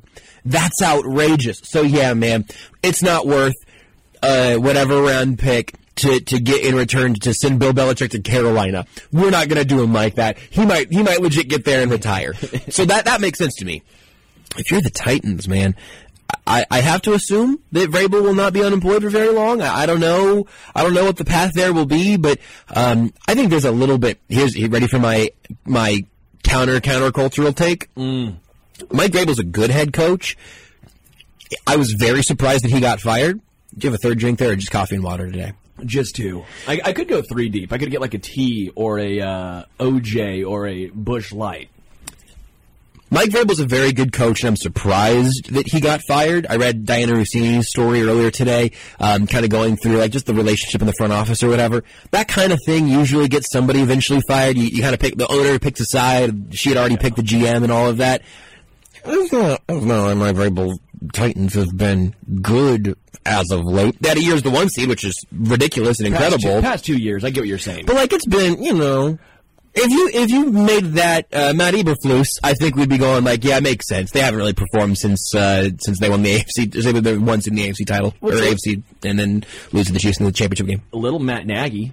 It, as Yeah. with, with the Bears, where you you're like, okay, the first few years, you're like, oh wow, you you you went to the playoffs, and and you multiple times by the way, you won Coach of the Year, and you had Trubisky as a Pro Bowler, and they go they get the one seed with Ryan Tannehill, Right. And then it's like, oh well, this is actually is who you are. But I will also say, how much do you blame Vrabel versus the head coach? Right. I mean, versus the GM because. uh Yikes! That roster is devoid of talent. Well, they, and so they make the, the GM change at kind of a weird time.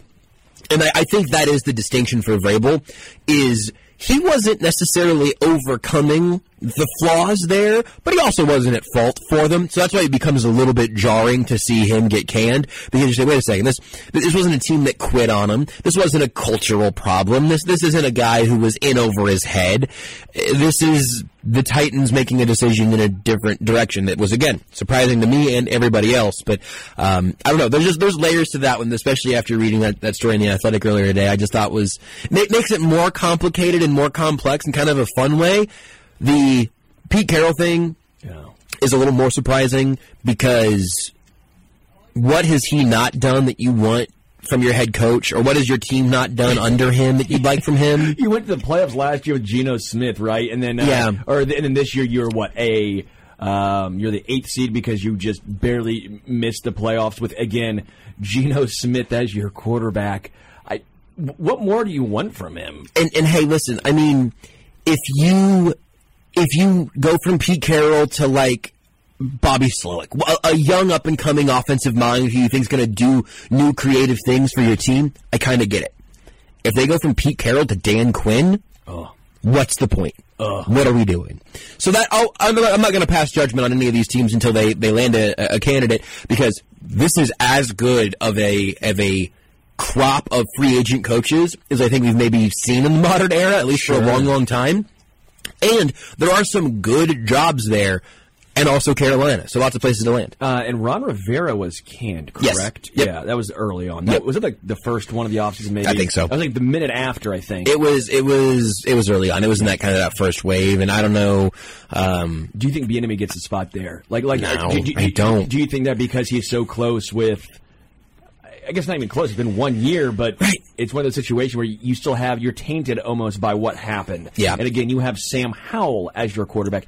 It, it is really interesting when you watch a lot of these these teams outside of really the Chargers, who's had Justin Herbert. It's really hard to find massive fault with some guys when they get canned. You're like, Yep. well, look at their team. You expected them to be good. Like a lot of times, I think you blame the head coach when in reality it's the GM's main issue, right? Mm-hmm. But GMs typically get a lot longer of a leash because it takes longer to watch draft classes play out, and so you have to fire someone though because the fan bases are upset. So then you fire the head coach. and GMs are about the long term view, and coaches are about tomorrow. I mean, that's just sort of the philosophical balance of that that that makes sense. The the other thing with with Bieniemy is now Chicago is creating the circumstance where they fire their offensive side of the ball, but they're going to keep Eberflus, and then whatever they do with their quarterbacks. That one, that's one that drives me crazy because they keep doing this. Are you about to say that Matt Nagy now? I mean, not Matt Nagy. Whoa. Eric Bieniemy now goes on as the OC for the Bears because this would be I'm afraid of that. I am I am genuinely worried about that. a rotation every year where he takes on a new team. Because then, yes, then, he'll, then if, if that if he's the Bears' offensive coordinator this upcoming season, I believe he will eventually end up spending four years with four different teams because they have a essentially a lame duck head coach and a quarterback situation that will either be a holdover for Fields and the next regime has to figure it out, or they draft somebody in the new offensive coordinator scheme and with Eberflus, and then they can the entire coaching staff after they go three and fourteen next year, and you do this whole process again. They did this with Trubisky, they did this with Fields, they're going to do it with Caleb Williams or whoever it ends up being. And again, you blame the GM, not the head coach, but yet the GM stays around. Again, Ryan Poles, we, we don't know. He's and he's but he's not at fault for for John Fox No, and the not. carryover and the Nagy carryover. and, and again, I, I said you again. I think I was out on a limb here, but I also don't know if this is the GM's calling. I don't. I don't know if Poles is firing Sure. Eberflus or if this is coming from above, above his head. I said draft C.J. Stroud and, and trade Justin Fields, but Mm-hmm. also I think when you look at the return that the Bears got, I think Yeah. you're actually saying, you know what, that was the right decision fine. because now you get the draft capital even more, and maybe you get a higher. And again, I love C.J. Stroud. I, was- I was I was They might have kept that pick to tr- to draft Bryce Young also. Yeah, but and, and, and that could be, and that would be even worse because you're looking at the Carolina Panthers. Yep. Um, again, that is a situation where I don't really envy anyone. While you might look at it and say, yeah, there's a lot of different ways you can go. If you don't get it right, you're going to look at it on the flip side of the coin, which is you didn't get it right, so now you have to go. Right. Because you're going to look back on that one, and there's going to be a clear cut situation where either you draft Caleb Williams and he's a stud. Yep. Or you um, stick with Justin Fields, and he either, either is a stud or he flames out. There, there's like no in between. I don't know of a situation where it becomes average. Yeah, I think I think Fields could be average and it would still feel like a huge miss. if Caleb Williams becomes the guy. Yeah, for sure. Right. But Williams has to be the guy, or someone else, some other quarterback. Yeah, Michael Penix Jr., who again didn't give you a whole bunch of confidence, but I think if he's better, I think if whoever they like it ends up being better than Fields, I think they would regret it because of Fields' contract. I mean, he's he's further into the rookie contract yeah. than, than whoever they take in, in at one would be, and you have a chance to kind of reset that clock in your team building process. I, I think I would have fired everybody and hired an offensive head coach, not because you need that, but because your offensive mind isn't going to get hired away if he's your head coach. Sure. If your offensive coordinator is again Bobby Slowik or whatever, is CJ Stroud going to be uh, uh, stunted at all in his progress if he's got a new offensive coordinator taking over? I'm sure they would probably uh, hire from within, try to keep it, you know, it's stable. But that's a risk you run, and it, no one thinks DeMeco Ryans isn't an excellent head coach. But that's just a natural drawback of having a defensive head coach and a, a young quarterback in the same rookie class, essentially. So there's just there's a ton of interesting stuff about all this to me. yeah, I can't wait for uh, Bill Belichick to go to Chicago and also bring Mac Jones with him. That would. Well, I don't think Bill Belichick wants Mac Jones with him. Here's the funny. Can I give you the funniest little uh, thing that can't happen but could happen? Yeah. So if you look around and you look at at owners who might want to make a big splash, and specifically, I, I've heard people talk about um, an owner who wants to have a real face of the franchise from the coaching position. Mark Davis is like that guy as much as anyone's ever been that guy. Um, Harbaugh could be that guy to step into that spot. Sure. Uh, Antonio Pierce has done great work. That's what I was going to say is Antonio Pierce. I I, just think he's earned that spot. I yeah, I think he did a great job, and I don't think he's going to get the, the permanent job if I had to guess right now. Um, Mark Davis makes lots of bad decisions. Look at his hair. But if Mark Davis goes to Bill Belichick and says, "Hey, come fix the Raiders. Come come save the Raiders. Just win, baby. Come come make it the Raider way and." Be the face of this franchise. Be the swaggering pirate, grouchy old man villain that, that the silver and black deserves. that makes a ton of sense, right? That marriage of Belichick to Mark Davis, like that, that feels perfect to me. Bill, imagine Bill Belichick with those spiky shoulder pads, though. See, it's all perfect. Everything about it is perfect. Here's my question for you, Stu. Who's an available offensive mind who Bill Belichick is absolutely going to bring on as his offensive coordinator? Bill O'Brien. Josh McDaniels. That's even funnier. It's even funnier.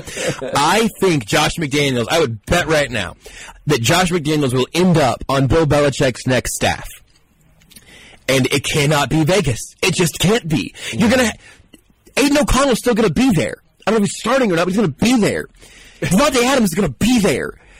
Josh McDaniels would be in a in a spot where the it's so bizarre it can't happen. But if it ever could, it would be Bill Belichick saying, "Josh, keep your keep your house. We- We're gonna stay here. You're getting. We're gonna figure it out. Your presses are gonna be fine. You'll just get just wear a hoodie and be short with reporters, and it'll be fine." That to me is the funniest possible thing that could happen this offseason. I also love that everyone saw the Josh McDaniels signing just completely being a disaster Oh, yeah. besides the Raiders. Yep. Eh, You know the Arrested Development skit where it's like, no, people always try to delude themselves that it's going to work. They always say we could be the ones, And it never and does. it never does. But But it could work for us. that's absolutely the Josh McDaniels experience. Uh, uh, switching over to the Chiefs, some news today. Travis Kelce saying, I have no reason to stop playing football. Uh, I guess indicating that he intends to play in 2024. Saying, I love playing with the Chiefs. We still have success. Come in with the right mindset. And I just love the challenge that it gives me every single day to try and be at my best. And then one more quote I have no desire to stop anytime soon, end quote. I'll add one more quote, which I thought was maybe my favorite. Is so I think it's so much further down the road than it is right now. Talking about retirement. So much.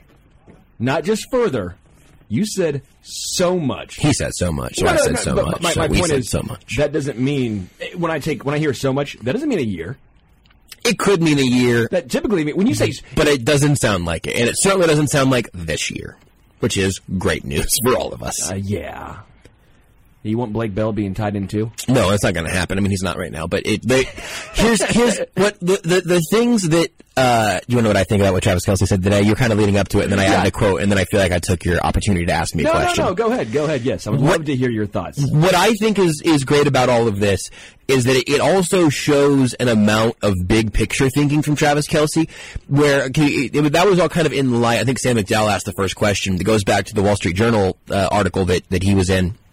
Or that was about him, you know, where he re- he mentioned like uh, you know ten surgeries or whatever. So he thinks about retiring a lot because physically football hurts, and, and his life has gotten more interesting off the field. It was pretty damn interesting before the last year has has completely skyrocketed him both into media, outside you know, pop culture, all of that. Everything about like the day to day challenge and everything, I I think is super interesting but is a little bit of a filtration of what the core message is there, which is, man, this year's been hard. This year has, and he, he, he was asked about that like directly, and he he kind of, I don't want to say he sidestepped it, he didn't deflect or ignore the question, but he, he was political in the way that he answered it, like you read there, of, you know, I love the challenge. I love, this year, he said this year was different. Yeah. Yeah, this year was different. It sucked a lot of the time to, to watch how defenses were treating Travis Kelce and, and how little this offense was providing in terms of other things for defenses to pay attention to. But if Travis Kelce is still enjoying football and the day in, day out, and the Sundays, if he's still enjoying all of that this year, I do think we're talking about a couple more years of Travis Kelce being all about being here. Because, and he always, he's talked about finishing out his contract for a while now, and I just, I'm kind of stuck with that. I, I, I he's slowed down a tiny bit and, and everything. But you know what I think would rejuvenate the hell out of him? Mike Evans and a, a third round tight end. I think that rejuvenates Travis Kelce because all of a sudden he should not play. I don't know what his, his snap percentage was this year, especially not playing in week one or week 18. I'm not sure. You, can check. Yeah. But but he, he should not be playing the Lions' share of snaps. He can play more than 50%. He can play 60% of the snaps. I'm guessing this year he ended up in the 70s accounting for him not playing in week one or 18, and I think he was lighter a little bit once he came back from injury the first time and all that. But making him a guy who is still an enormous part of your offense, an enormous part of your team, but isn't the absolute focal point, who's not your perpetual number one pass catching option, I think that is going to, to give Travis Kelce some measure of the fountain of youth, where, where all of a sudden, Travis Kelce being treated like anything resembling a normal tight end, and he is back to being clearly the best tight end in football. So it all of that is complicated and interesting, and I'm I'm very glad that he's not he's not planning on retiring anytime soon. But I, I think his his angle of it all has has been fascinating as well. Yeah, when I look at how many snaps he played this year, it looks like he played 562. Does that seem about right? 562. Uh, that seems a little yeah, low, seems a little bit, low, doesn't it? The- yeah, I'll find. I've got some of this stuff bookmarks. because but but but what I will say for him, he he didn't he wasn't out there a ton on rundowns. Like he wasn't out there just. I got him with 775 here. What I, what percentage did I say? I guess it was around because seventy. I wonder 68.58. Yeah, I wonder why PFF has this. Hello, everybody. Oh, that's just that's just past. Um, Pro Football Reference has great snap count stuff, so I that's my uh, that's my bible here. that's a much better one than this one because I mean, so it, generally, Kelce, especially in the back third or so of the season, he was playing seventy to ninety-five percent of the Wait, wait. ga- of the offensive snaps. Uh, how many snaps did you say total? Seven seventy-five. 775, and this has 762 uh, of those were pass. So he was literally on the field. If you break it I down, I don't think that's right. that seems impossible. Also, it seems impossible. But I don't think that's right. Well, I'm just telling you what I'm looking at. what right are you here. looking at? Are you looking at the website that said was the, the website that was giving you bad information just a second ago? PFF. Uh, well, you know, I always say take PFF with a grain of salt. That would be the greatest tell of all time. If That- Travis goes in the field, hey, they're not running. They're not running Empty the football. box. It said he pass blocked on only 20 downs this year, which I also mean, that makes, makes sense. That makes sense. Stayed in to block 20 downs this year. Yeah, it's you know one and a half times per game or whatever. That makes sense. So take that as you will. I think it's interesting. I am taking it as a good thing, and I am taking all of this as a positive development in what I do imagine has been a, a very physically and mentally challenging year for him because of some of the things this, this team has struggled with. Uh, and then, meanwhile, Coach Andy Reid, he turned 66 in March, uh, said he has not thought about whether he would retire at the end of the season. "Quote: I figured that would come up because I'm old." Reid said, "But I'm not that old." It's a good line. Uh, he is right now, at this moment, I believe, the oldest head coach in the NFL uh, because the top two have been shuffled to the front office or mutually parted ways with in Pete Carroll and Bill Belichick, um, both significantly older. I believe what I figured out was that Carroll and Belichick are are older than Andy Reid by a wider margin than Andy Reid is older than John Harbaugh. Which seems impossible because Harbaugh has felt 45 years old for 15 years now, and I think he's 60, 61. 61 years old. Wow. Shocking, right? He also still looks for it's the hat too. I the think hat, it's the, the, the hat. skin is good. He's he's Yeah. glowing. I don't know. He's he's got a he's got a boyishness that Jim did not quite get. Yeah, Jim looks like his dad in sitting in the stand. They, look identical. exactly alike. And and John's got a little extra. I don't know, a little extra moisturizer in his routine. I'm not sure, but Really, John Um, Hart. Yeah, it's that's crazy. tough to believe. I know. And you don't believe me. I can tell by the fact that you're Googling it again. I am Googling but it Andy. Reid is closer to John Harbaugh than he is to Pete Carroll or Bill Belichick. And we're talking about Bill Belichick's next act right now. Yeah. And we're talking about Andy Reid, Andy Reid retiring. And by we, I mean like Mike Florio wrote something dumb and everybody come to a screeching halt to try to believe that sentence. Wait, Mike Florio wrote something dumb. I know. I hope you're sitting down. Shocking. Well, I'm almost perpetually sitting down because we do talk radio. Yeah, and it's theater of the mind. That's an album by Ludacris. Favorite album by Ludacris. I'm standing now. I'm going to do the rest of the segment standing up. Go ahead, Stu. What else you got? I'm glad you can stand for something. If you don't, you'll fall for anything, and you'll sit for Florio, which is the worst of all. Uh, you know what? Just because of that, I'm not going to sit for Florio. I'm yeah, all right, let's go. All right, we, All in this house, stand up, Kyle. in this up, house, we stand for radio. We stand for radio, and we stand for um, I don't know, just anything in general. Yeah, this, Uh, go ahead. Yeah, I was going to say, uh, I wanted to talk about Jalen Hurts and his finger injury really quickly because I think this is a non-Chiefs related storyline This finger? big. Which finger was it? Uh, yeah, actually that one. This is the one I broke in high school. It's got a little bend in it, actually. You can see. Look, look how much. See, that's still how far I can close it. Look at this. That's look, the most you can close it. Look at this. I, I can push it, but I can't. I can't. Why is that? Is that a is that a muscle or a tendon no, so thing? basically Or? what they were talking about, I saw something with Jalen Hurts' finger. Um, his was not quite as bad. It sounds like he missed um, some of the biggest issues, which for me was I fractured my finger, so where this bone right here, I don't like this stuff. this bone to his knuckle, Yeah. was sticking up. uh-huh. Uh, I didn't Yum. know. I didn't know it was broken for six weeks. I thought it was a very bad sprain. Right. Uh huh. Um, and how Hurt said his finger just kind of popped. He Uh-huh. it popped out. So I think maybe we thought the same thing. You think it's not broken. You think it's a sprain. Yeah. Well, mine was fractured, so the bone was floating around in there. And I also tore a ligament, Mm-hmm. and so I had to wear one of those like finger casts, which Like the Justin Herbert joint. Yeah, yeah. yeah. And, and normally you don't wear a cast on a f- broken finger. You let it heal, heal itself. But when you have a fracture or a torn ligament, you kind of have to. Mm-hmm. So the original thought process with Jalen Hurts was that was the exact same injury that I had, and I, I was trying to tell folk, he ain't playing football. Like if that is your throwing hand, you're not playing football. You can't grab a football. You can't throw a football. You have to wear the cast. And what I mean it is the most painful thing, just touching it at all. It's a broken. You have a floating bone in your finger. yeah. So it sounds like Jalen Hurts avoided the majority of that. There were a lot of concerns. He hasn't thrown a football yet, right? Correct. okay. So uh, again, he he told reporters that he uh, it popped out, but uh, it sounds like he missed the fracture part of it. So um, he avoided the worst.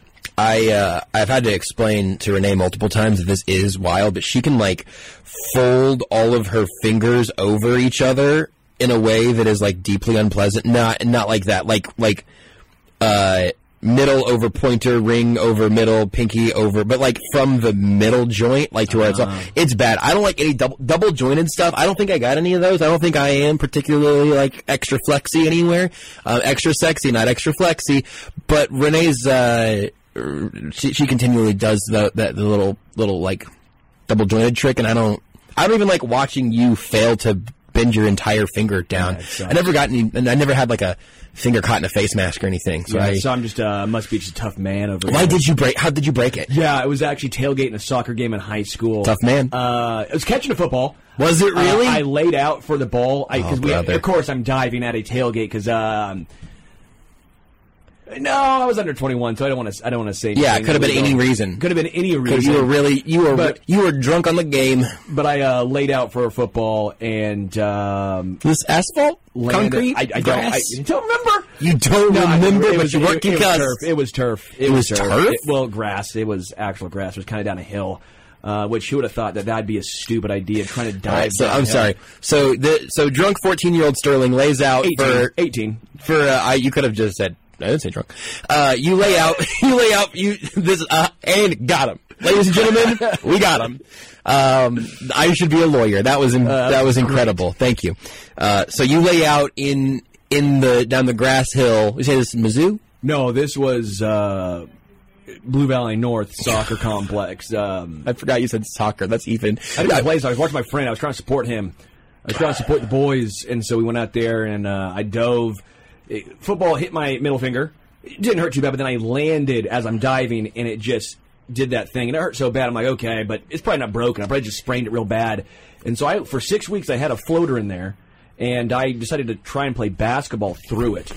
And because I was, I actually played basketball. Kids, this is why you shouldn't drink until you're 45. Yeah, yeah, and uh, I remember I jammed it on a ball going up for a rebound, and that was one of the greatest pains in my life. I just crumpled like a like the soft man I am, and Yeah, And- that's okay, man. There's nothing wrong with feeling pain. and then I went to the doctor like, dude, that's that is a bone. That's not a sprain. You're an idiot. And I'm like, well, The doctor said that to your face. verbatim probably was, dude, you're an idiot. You're still wearing like 14 sweatbands. You got a shooting sleeve on, and they're like, dude, idiot. Did you do something to this six weeks ago? Yeah, moron. Why didn't you come in earlier? And I'm like, well, you know, hmm, It's- I was busy I was busy.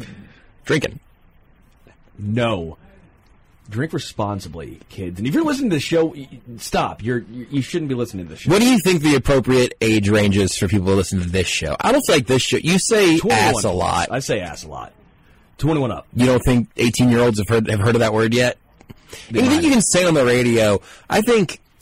I try to walk that, that DreamWorks line, you know, that Shrek line, Mm-hmm. where if it's if you're grown up, you're gonna get the grown up jokes. If you're a little one, you're gonna you're not gonna get them. You're just gonna laugh at the big ogres talking to you. It's almost like SpongeBob, right? Where they actually Yeah. have the, the, the, the jokes in there for the uh, older folk. Exactly. But the the kids think it's P, P, PG, and the older ones like, oh, no, there, there- there's a little more behind that one. There's a little there's a little more behind Mr. Krabs, if you know what I mean. Uh, let's take a break. Let's come back. I want to talk more about the Dolphins Chiefs game at GEHA Field at, at Arrowhead. I just think it's kind of fun to say. No? I, I don't, but No, I I'm glad you're finding joy in unique places.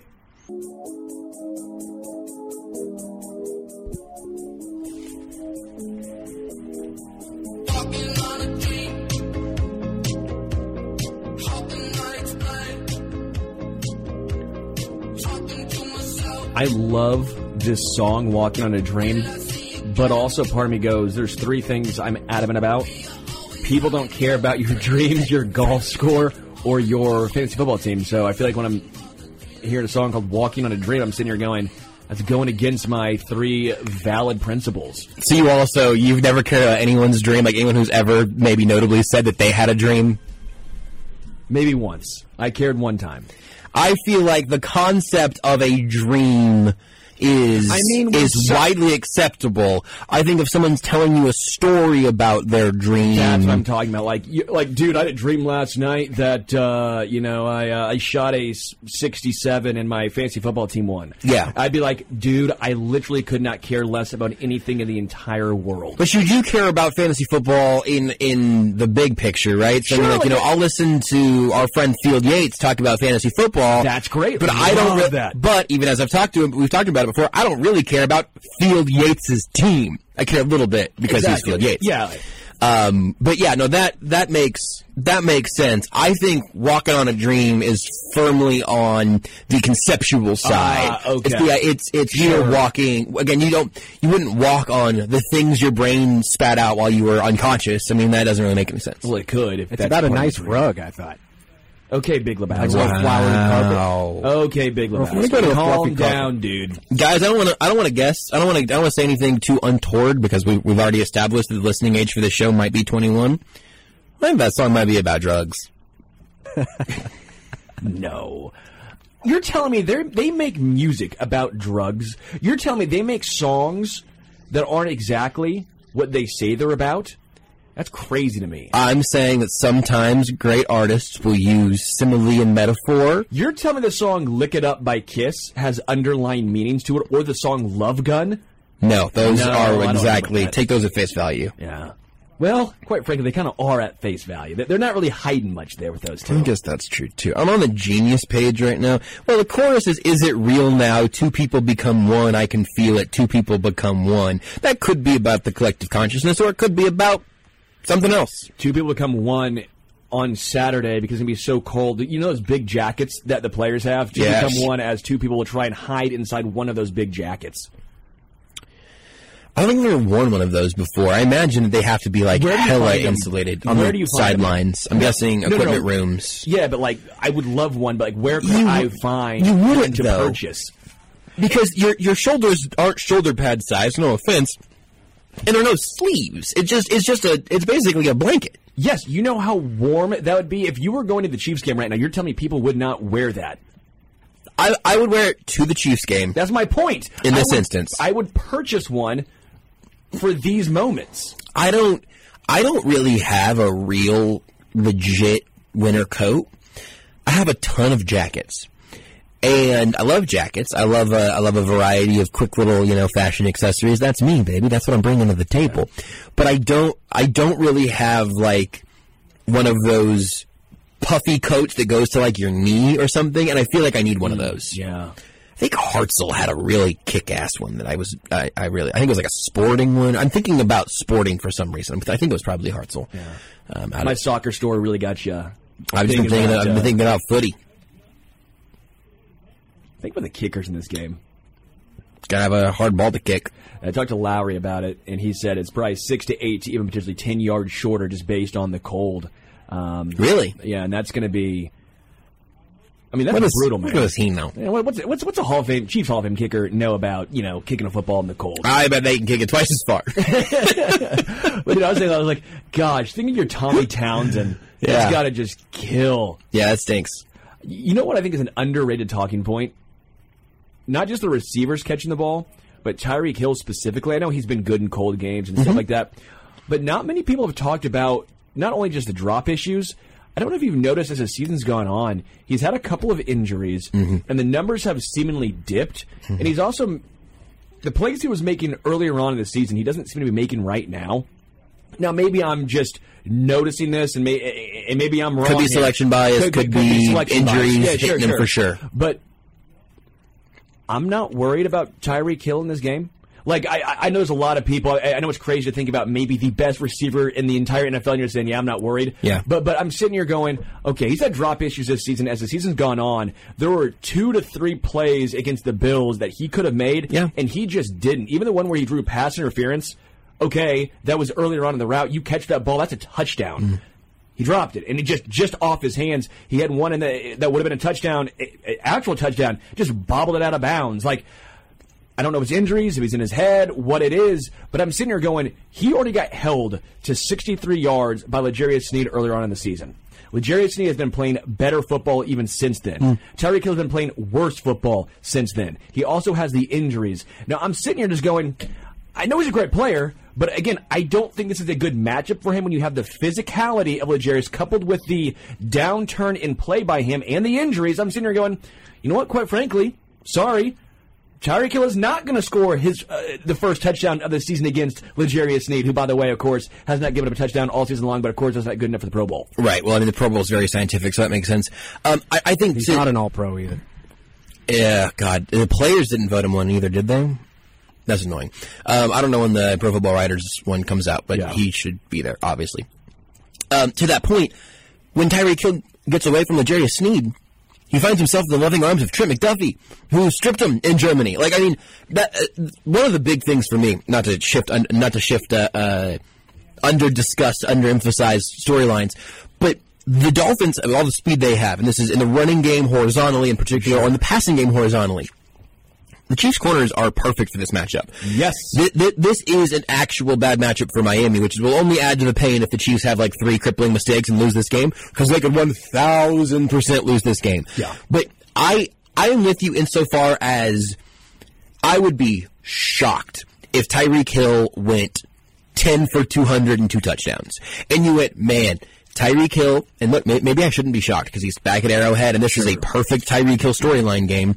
But if you told me Tyreek Hill went 10 for 200 and two touchdowns, and we were all talking about the Tyreek Hill game. Now Tyreek Hill put the Dolphins on his back, and maybe he had a couple of jet sweep carries in there too. I'd be really surprised by that. Not because Tyreek Hill is not that type of player. He 100% is. But because I do think the Chiefs have good answers for some of that. I think Jaylen Waddle ends up being really important, whatever level of health he brings. I think both running backs end up being really important. But I don't, I also don't think, I don't see the Dolphins going four yards at a time through this defense. And, and if they do, it's in the quick passing game, right? Which, which maybe they could in the middle of the field a little bit and try to pick on the linebackers.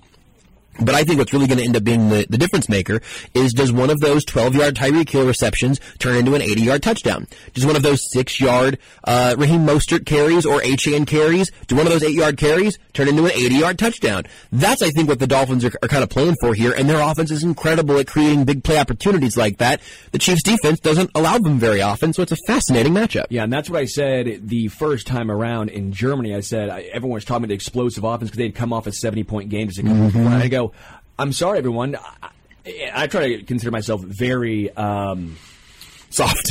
As we talked about in the first segment. No, no, no, but, Oh, but, okay. but, but just just very honest and like like I'm, I'm not trying to be just like a homer and talking about the Chiefs Sure. defense. I'm sitting here going though, this was this Chiefs secondary is the best secondary equipped to face the Miami Dolphins offense. Yeah. they, they really are. Yeah. um, and I think even the run game, which I want to get to, in The physicality of the corners is a huge part of it. Yeah. and I go the physicality. And not, not just sorry, not, but not just L'Jarius Sneed, Jame with the line physicality. These dudes like tackling physicality. Yes, and, and that's my point. I actually said, and I was wrong on that one. I said against the Eagles, for example, I said that might be a little different because AJ Brown's a little bit bigger. He can Yep. give the physicality back. Obviously, uh, they locked his ass up too. Yep. Um, but again, against Tyreek Hill and Jaylen Waddle, I, again, I think the Chiefs secondary is very much equipped. Now, where I am nervous and where I'm less optimistic is in the run game for Miami because as the season's gone on, they've gotten better. Mm-hmm. De'Von Achane did not play in Germany, and oh by the way, De'Von Achane's averaging 7.8 yards a carry. Unfathomable. Bon.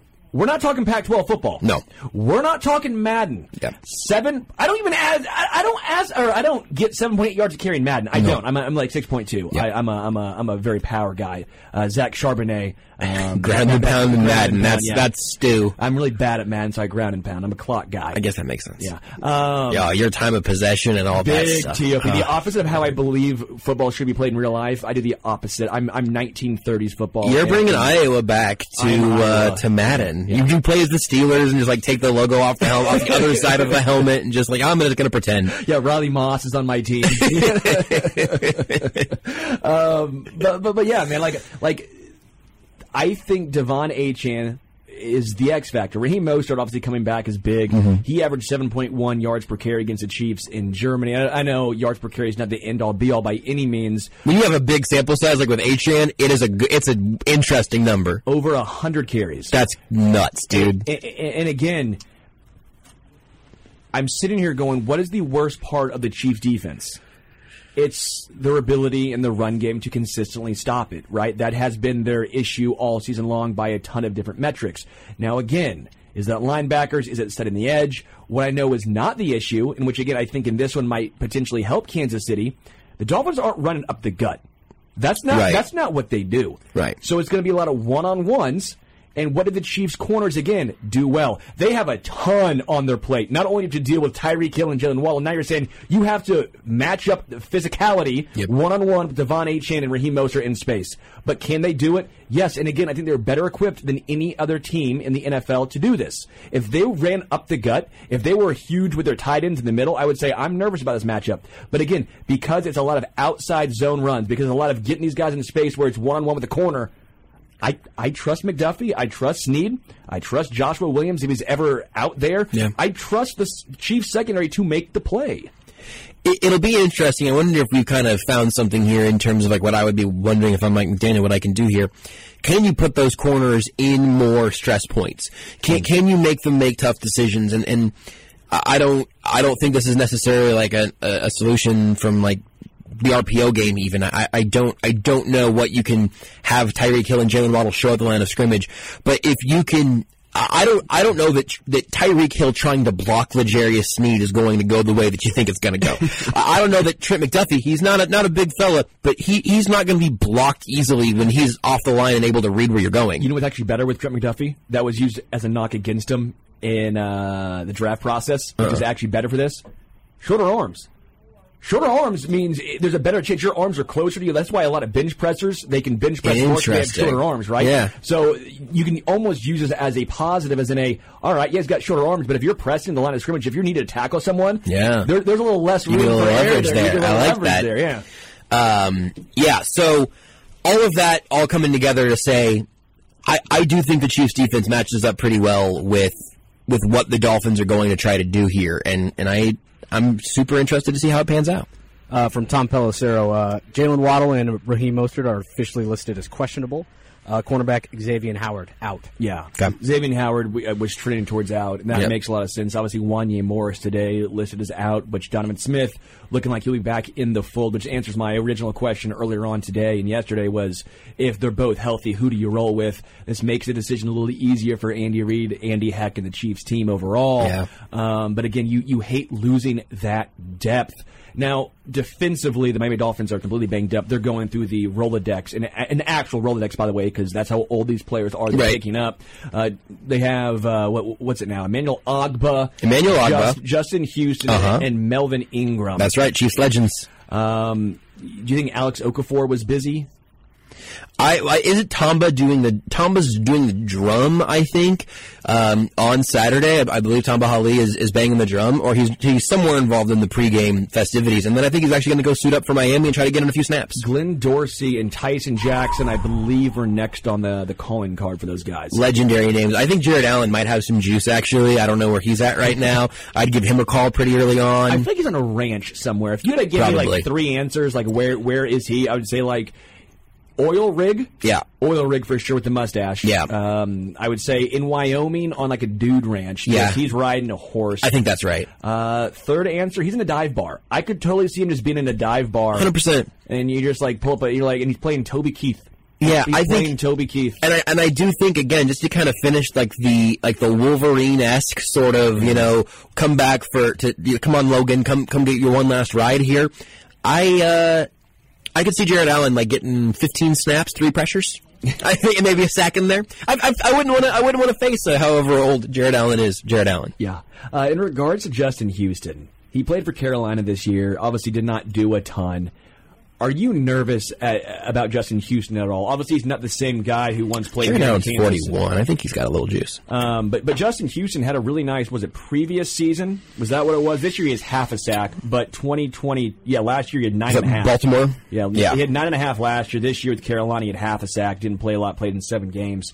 Um, what's your overall takeaway on Justin Houston? Obviously, you know, it's not a quarterback who needs to learn the playbook. It's not a wide receiver. Basically, they're saying, "Hey, dude, go get after the quarterback." they need reps right now. I, I think that's the, the biggest thing, and it's it's interesting that they're going older, veteran guys who do have experience and, and they don't have to worry about maybe coaching up, but you wonder what their ceiling is going to be. That that's an interesting strategy. But the Chiefs did this. The Chiefs have done this the previous pre-seasons or previous postseasons with uh, getting Terrell Suggs and getting who, and then uh, Fitting in Melvin Ingram. Melvin Ingram. Yeah, but they did it to get like one veteran ringer with fresh legs and I don't know. I mean, obviously Justin Houston was playing this year. He'll be ready to go, I think. And and Ogbah's been pretty good. Melvin Ingram, they, they signed in like mid December, um, and, and and I'm guessing he like, thought he was going to eventually get the call, but you saw him out there trying to chase Dalton Kincaid. That's not a that's not a reasonable spot to put that man. So I, I think they're going to try to get the best ten snaps that each of those guys have in them, and try to cobble together a rotation and let Ogbah play a ton. That'd be Yeah. my guess. I, and I guess you know Van Ginkel is also out. That's Yep. a big loss. That's huge. He was playing Because some really good football. If he's just like whatever, slightly below average as a starting defensive end, he's been above average. He's, he's been good. he could year. at least fill out your snaps. Yeah. He could at least just be Mike Danna. You know what I mean? Like a guy who's going to be there and play defensive end in your scheme. Right now, I just I don't know. It's a it's a, a wreck. And again, no Bradley Chubb, and the biggest loss was earlier on in the season, Jaelan Phillips, a guy who I had tabbed as a breakout candidate for just national news. I thought Jaelan Phillips is really stepping into his own Yep. whenever he's healthy, but again, another injury ends his season early. How do you think the Chiefs try to attack this? Because I, I think the obvious thought process is Isaiah Pacheco. I mean, they're outside linebackers. I mean, I, I would be shocked if they're, they're ever going to go up against um, Travis Kelce. But what if what if he ran a little twelve personnel? You Yeah. know, you know, what if we and maybe one does have to sneak out and, and go on Noah Gray or at least make a decision there. That that to me would be a little interesting. How, how would you try and attack, and what do you expect to see the Kansas City offense try to do against this banged up uh, Miami defense? I, I don't want to over exaggerate the, the differences because I do think by and large it's going to look like the Chiefs offense that we've been seeing most of this year. I don't think it's going to be anything drastically different.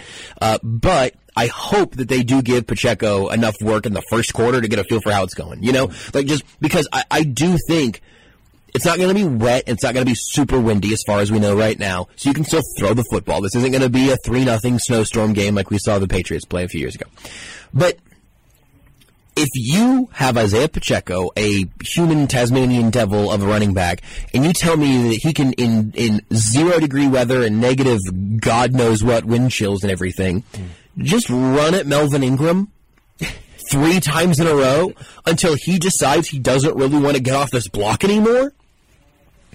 You move the chains. Do it again. Now, now go do it at. Go, is that Justin Houston in the game? Go run at Justin Houston. He, he's he's been playing. He was really good last year. You know where he was playing this year? Carolina. He's been playing in the South. Like this is all of this is something to where I don't want to overemphasize the elements, but I do think that it plays into something I'd like to see the Chiefs try to do, which is set their floor with Pacheco and and let him be a guy that is just absolutely stampeding into this absolutely massacred defense. Let let some guys either relatively fresh off the couch or new to the system test them physically and mentally, as you're kind of alluding to, of like make them make some decisions, both both in terms of am I going to hit this guy again or really let this guy hit me again, and oh god, is this what I'm supposed to be doing? And if they have to simplify their defense to make sure those questions never happen, you've already won a schematic battle there. Yeah. Uh, let's take a break, come back. I do want to touch one more thing about Whoa. the weather before Oh. we get out of here, and one of it is in regards to what Troy Polamalu had to say. Brisco, Who's he talking to? with us.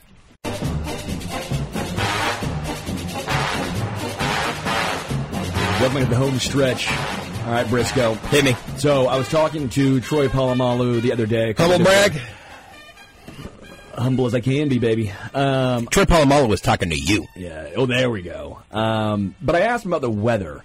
Uh, you know, I just just in general because he said he's in San Diego now, and he, we, were, we were laughing because I'm, I'm looking outside and it was just freezing cold, ton of snow, and he's like, it is different in the Midwest. He goes, I choose to live here. I know I played for the Steelers, and during my playing days, I had to kind of learn to love the elements. Yeah. But but he goes, he hates the cold, despises it.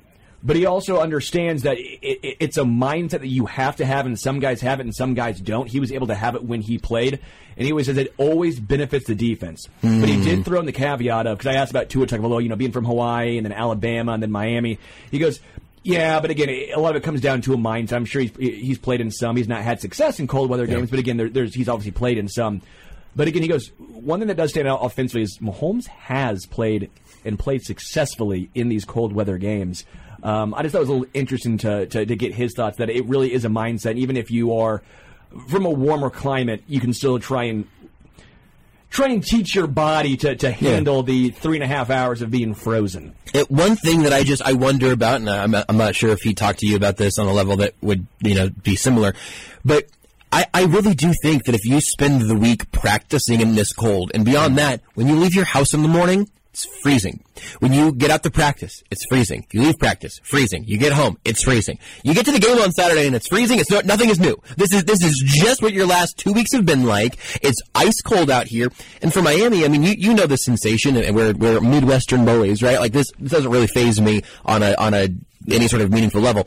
Uh, I like hoodie season. I threw on a thermal long sleeve underneath the hoodie and called it good. I'm wearing a t-shirt under this coat. I've been wearing this coat all day, but I'm wearing a t-shirt underneath it. You know, if you, you spend a week in Florida and you get off that plane, or really you, you walk out of the airport, you regret every decision you've ever made for those those ten minutes there. I mean, that is hellacious. the best is uh, I remember going to Sandoval Island and uh, it, was, it was like 62. I think it was 62. And I was still in swim trunks and maybe a t-shirt, maybe a t-shirt. 62 with the On the little wind. plane? No, no, no, no, Okay. on on the beach. It- Got it. It's a little Yeah, yeah, on yeah. the beach, a little, little Yeah, a little nippy. There were, I bleep you not, people who lived in Florida wearing more clothing than you are wearing right now. I'm not wearing any pants. Fully, yeah, that's true. I mean, that's not saying a lie. No, it, it wasn't a nude beach, so that would have been bad. Yeah, yeah, sure. They would have probably gone to jail. It's a nude station. Um, but but again, you know, we- we do kind of have that. But but I'm, I'm sitting here. I'm like, I'm, I'm like, they're like, aren't you cold? I'm like, this is lovely. I will not feel this amount of warmth again for six months. I might not see the sun again for six months.